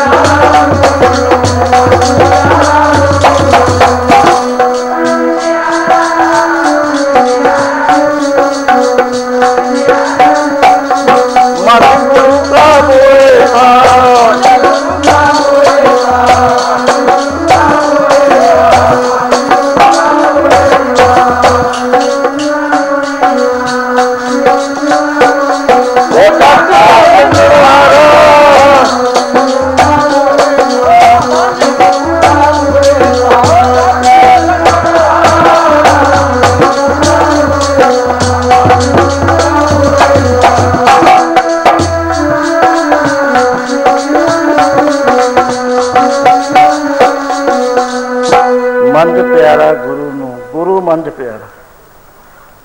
ਭਾਈ ਮੰਜ ਤੈਨੂੰ ਅਸੀਂ ਜਹਾਜ਼ ਬਣਾਉਣੇ, ਮੰਜ ਗੁਰੂ ਕਾ ਹੋਏ ਤਾਂ ਸ਼ੇਪ ਹੈ। ਤੂੰ ਸੰਸਾਰ ਨੇ ਜਦ ਤੱਕ ਦੁਨੀਆ ਰਹਿਣੀ ਹੈ, ਤੇਰੇ ਤੇ ਮੇਰੇ ਸੰਬੰਧ ਬਚਨ ਤੇ ਤੇਰੇ ਜੀਵਨ ਨੂੰ ਦੇਖ ਕੇ ਤਰਦੇ ਹੀ ਰਹਿਣੇ, ਤਰਦੇ ਹੀ ਰਹਿਣੇ। ਉਸੇ ਵੇਲੇ ਗੁਰੂ ਮਹਾਰਾਜ ਨੇ ਬੁੱਕਲ ਚ ਲੈ ਲਿਆ, ਕਰਿਆ ਕਿ ਉਸ ਦੀਆਂ ਨੇਤਰ ਖੋਲ੍ਹ ਦਿੱਤੇ। ਗੁਰੇ ਦਿਖਾਇਓ ਲੋਏ ਨਾ, ਈਤਾ ਊਤਾ ਘੱਟ ਘੱਟ ਘੱਟ ਘੱਟ ਤੂੰ ਹੀ ਮੋਏ। ਹਰ ਥਾਂ ਗੁਰੂ ਨਜ਼ਰ ਆ ਰਿਹਾ, ਹਰ ਥਾਂ ਗੁਰੂ ਨਜ਼ਰ। ਬੱਜਰ ਕਪਾਟ ਤੋੜ ਦਿੱਤੇ। ਗੁਰੂ ਨੇ ਆਪਣੇ ਨਾਲ ਬੁਲਾ ਲਿਆ, ਕਹਿੰਦੇ ਹੁਣ ਭਾਈ ਮੰਝ ਤੂੰ ਜਾ, ਤੈਂ ਅਸਲੀ ਚੀਜ਼ ਨਹੀਂ ਮੰਗੀ, ਉਹ ਵੀ ਮੰਗ ਲੈ। ਕਹਿੰਦਾ ਪਾਤਸ਼ਾਹ ਕਲਯੁੱਗ ਦਾ ਸਮਾਂ ਆ ਗਿਆ, ਪਤਲੀ ਜੀ ਤੇਰੇ ਨਾਲ ਸਾਂਝ ਸਿੱਖਾਂ ਦੀ ਪੈਣੀ ਹੈ ਮਾਇਆ ਦੇ ਨਾਲ। ਮਾਇਆ ਇਹੋ ਜਿਹੀ ਚੀਜ਼ ਹੈ, ਉਹਨੇ ਭੁਲਾ ਕੇ ਰੱਖਣਾ, ਕਸਵੱਟੀ ਨਾ ਲਾਈ, ਰਹਿਤ ਹੀ ਪਾਸ ਕਰਦੀ। ਕਹਿੰਦੇ ਪੰਜ ਸੋਨਾ ਹੁੰਦਾ ਨਾ, ਮੈਲਾ ਹੁੰਦਾ, ਉਹਨੂੰ ਵਾਰ ਵਾਰ ਅੱਗ ਦਾ ਤਾਓ ਦੇਣਾ ਪੈਂਦਾ, ਅੱਗ ਦਾ ਤਾਓ ਦੇਣਾ ਪੈਂਦਾ, ਤਾਂ ਉਹ ਸ਼ੁੱਧ ਸੋਨਾ ਬਣਦਾ, ਬਾਰਾਂ ਬੰਨੀ ਦਾ। ਗੁਰਸਿੱਖ ਨੂੰ ਉੱਪਰ ਲਿਜਾਣ ਵਾਸਤੇ ਸਾਨੂੰ ਤਾਓ ਦੇਣੇ ਪੈਂਦੇ ਨੇ। ਇਸ ਕਰਕੇ ਕਸਵੱਟੀ ਜਿਹੜੀ ਤੇਰੀ ਗੱਲ ਹੈ, ਉਹ ਤਾਂ ਉਹਨਾਂ ਦੇ ਭਲੇ ਦੀ ਚੀਜ਼ ਹੈ। ਸੋ ਇਸ ਤਰ੍ਹਾਂ ਨਾਲ ਸਾਧ ਸੰਗਤ ਜੀ ਕਹਿਣ ਲੱਗੇ, ਜਾ ਅਸੀਂ ਕਸਵੱਟੀ ਲਾਈ ਸੀ ਤੇਰੇ 'ਤੇ, 100% ਮਾਰਕਸ ਤੇਰੇ, ਤੇਰਾ ਅਤੇ ਮੇਰਾ ਹੁਣ ਫਰਕ ਨਹੀਂ ਕੋਈ ਵੀ। ਗੁਰੂ ਅਤੇ ਸਿੱਖ ਇੱਕ ਹੋ ਜਾਂਦਾ ਜਦੋਂ ਦੁਆਇਤ ਖਤਮ ਹੋ ਜਾਂਦੀ ਹੈ, ਗਿਆਨ ਦਾ ਪ੍ਰਕਾਸ਼ ਹੋ ਜਾਂਦਾ। ਉਸ ਵੇਲੇ ਪ੍ਰੇਰਨਾ ਕਰਤੀ। ਜਿਹਨੇ ਲੜਕੀ ਦੀ ਲੇਬਰ ਸੀ, ਘਰ ਵਾਲੀ ਦੀ ਸੀ, ਪਛਤਾਉਣੇ ਸ਼ੁਰੂ ਹੋ ਗਿਆ ਉਸੇ ਵੇਲੇ, ਜਾਂ ਕਸਵੱਟੀ ਚੱਕੀ ਵੀ ਆਹ ਕਿੱਡਾ ਮਾੜਾ ਕੰਮ, ਸਾਡੀ ਮੱਤ ਨੂੰ ਕੀ ਹੋ ਗਿਆ। ਉਹ ਗੁਰਸਿੱਖ ਕਿੱਡੀ ਕੁਰਬਾਨੀ ਉਹਨੇ ਕਰੀ, ਘਰ ਬਾਹਰ ਗਵਾ ਬੈਠਿਆ, ਸਿੱਖੀ ਨਹੀਂ ਛੱਡੀ। ਅਸੀਂ ਉਹਨੇ ਦੀ ਲੜਕੀ ਔਰ ਘਰ ਵਾਲੀ ਤੋਂ ਕੰਮ ਕਰਾਉਂਦੇ ਹਾਂ।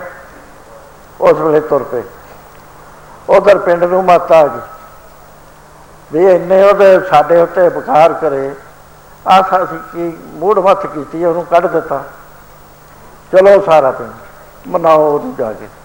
ਇੱਧਰੋਂ ਭਾਈ ਮੰਝ ਆ ਜਾਂਦਾ, ਇੱਧਰੋਂ ਪਿੰਡ ਇਕੱਠਾ ਹੋ ਕੇ ਮਿਲਦਾ।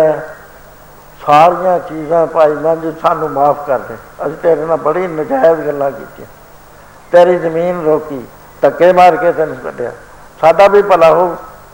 ਇੱਕ ਗੱਲ ਕਰ, ਜਿਹੜੇ ਗੁਰੂ ਦਾ ਤੂੰ ਸਿੱਖ ਬਣਿਆ ਉੱਥੇ ਲੈ ਚੱਲ। ਹੁਣ ਬਣ ਗਿਆ ਨਾ ਜਹਾਜ਼, ਸਾਰਾ ਇਲਾਕਾ ਮੰਦਗੀ ਦਾ ਗੁਰਸਿੱਖੀ ਚਲਾ ਜਾਂਦਾ। ਸੋ ਇਸ ਤਰ੍ਹਾਂ ਮੈਂ ਇੱਕ ਬੇਨਤੀ ਕੀਤੀ ਹੈ ਕਿ ਗੁਰੂ ਅਤੇ ਸਿੱਖ ਦਾ ਰਿਸ਼ਤਾ ਜਿਹੜਾ, ਜੇ ਸਿੱਖ ਕਹੇ ਮੈਂ ਵੀ ਹੈਗਾ, ਫੇਰ ਨਹੀਂ ਹੁੰਦਾ। ਇਹਦੇ 'ਚ ਮਰਨਾ ਪੈਂਦਾ ਇੱਕ ਨੂੰ। ਗੁਰੂ ਨੇ ਇਹਨੂੰ ਸਿਰੇ ਪਹੁੰਚਾਉਣਾ, ਇੱਕੋ ਜਨਮ 'ਚ ਇਹਦਾ ਪਾਰ ਉਤਾਰਾ ਕਰਨਾ। ਪਰ ਦਿੱਕਤ ਕੀ ਹੈ, ਇਹ ਜਿਉਂਦਾ ਹੈ, ਆਪਣੇ ਆਪ ਨੂੰ ਸਮਰਪਣ ਨਹੀਂ ਕਰਦਾ ਗੁਰੂ ਦੇ। ਜਿੰਨੀ ਦੇਰ ਸਮਰਪਣ ਨਹੀਂ ਕਰਦਾ, ਉਨੀ ਦੇਰ ਤੱਕ ਗੁਰੂ ਦੀ ਦਇਆ ਦਾ ਫਲੋ ਚਲਾ ਰਿਹਾ, ਉਹ ਇਹਦੇ ਵਿੱਚ ਪ੍ਰਵੇਸ਼ ਨਹੀਂ ਕਰਦਾ। ਸੋ ਸਾਧ ਸੰਗਤ ਜੀ, ਗੁਰੂ ਦੇ ਅੱਗੇ ਤਾਂ ਸਾਨੂੰ ਮਰਨਾ ਹੀ ਪੈਣਾ, ਉਹ ਸਾਡਾ ਦੋਖੀ ਨਹੀਂ ਹੈ। ਉਹਨੇ ਜੋ ਕੁਛ ਕਰਾਉਣਾ ਹੁਕਮ ਰਜ਼ਾਈ ਚੱਲਣਾ, ਨਾਨਕ ਲਿਖਿਆ ਨਾਲ, ਉਹਦੇ ਹੁਕਮ ਦੀ ਖੇਡ ਹੋਣੀ ਹੈ। ਫਿਰ ਕਨਸੈਸ਼ਨ ਕਿੰਨਾ ਹੈ? ਕਹਿੰਦੇ ਔਖੀ ਘੜੀ ਨਾ ਦੇਖਣ ਦੇ ਆਪਣਾ ਬਿਰਧ ਸਮਾਂ, ਆਪਣੇ ਸੇਵਕ ਹੀ ਆਪੇ ਰੱਖੇ, ਆਪੇ ਨਾਮ ਜਪਾਵੇ, ਜੈ ਜੈ ਕਾਜ ਕਿਰਤ ਸੇਵਕ ਹੀ ਤਾਹ ਥਾਂ ਉਠਤਾ। ਸੋ ਇਸ ਤਰ੍ਹਾਂ ਅੱਜ ਦਾ ਜੋ ਪਹਿਲਾ ਦੀਵਾਨ ਸੀ, ਆਪਣੇ ਬੜੇ ਪਿਆਰ ਨਾਲ ਸਰਵਣ ਕੀਤਾ। ਜਿਹੜੇ ਪ੍ਰੇਮੀਆਂ ਨੇ ਵਾਪਸ ਜਾਣਾ, ਉਹ ਲੰਗਰ ਛਕਣ ਤੋਂ ਬਾਅਦ ਜਾਣ, ਅਤੇ ਜਿਨ੍ਹਾਂ ਨੇ ਜਾਣਾ ਉਹ ਮਹਾਰਾਜ ਕੋਲ ਅਰਦਾਸ ਕਰਕੇ ਜਾ ਸਕਦੇ ਨੇ। ਪ੍ਰੋਗਰਾਮ ਹੁਣੇ ਸੁਣਾਇਆ ਦਿੱਤਾ ਜਾਏਗਾ ਦੂਸਰਾ, ਅਤੇ ਸਮੇਂ ਸਿਰ ਆਓ। ਥੋੜ੍ਹਾ ਟਰੱਕਾਂ ਵਾਲਿਆਂ ਨੂੰ ਪਹਿਲਾਂ ਤੋਰ ਲਿਆ ਕਰੋ। ਟਰੱਕ ਵਾਲੇ ਕਹਿੰਦੇ ਅਸੀਂ ਤਾਂ ਤਿਆਰ ਨਹੀਂ ਹਾਂ, ਸੰਗਤ ਹੌਲੀ ਹੌਲੀ ਆਉਂਦੀ ਹੈ, ਲੰਮਾ ਸਫ਼ਰ ਹੈ। ਸਾਧ ਸੰਗਤ ਜੀ, ਐਤਕੀ ਪਹਿਲੀ ਵਾਰੀ ਹੈ ਮੈਂ ਅਖੰਡ ਪਾਠ ਕਰਾਇਆ ਵੀ ਇਹ ਸੱਚੇ ਪਾਤਸ਼ਾਹ ਵਿਘਨਾਂ ਤੋਂ ਬਚਾਈ।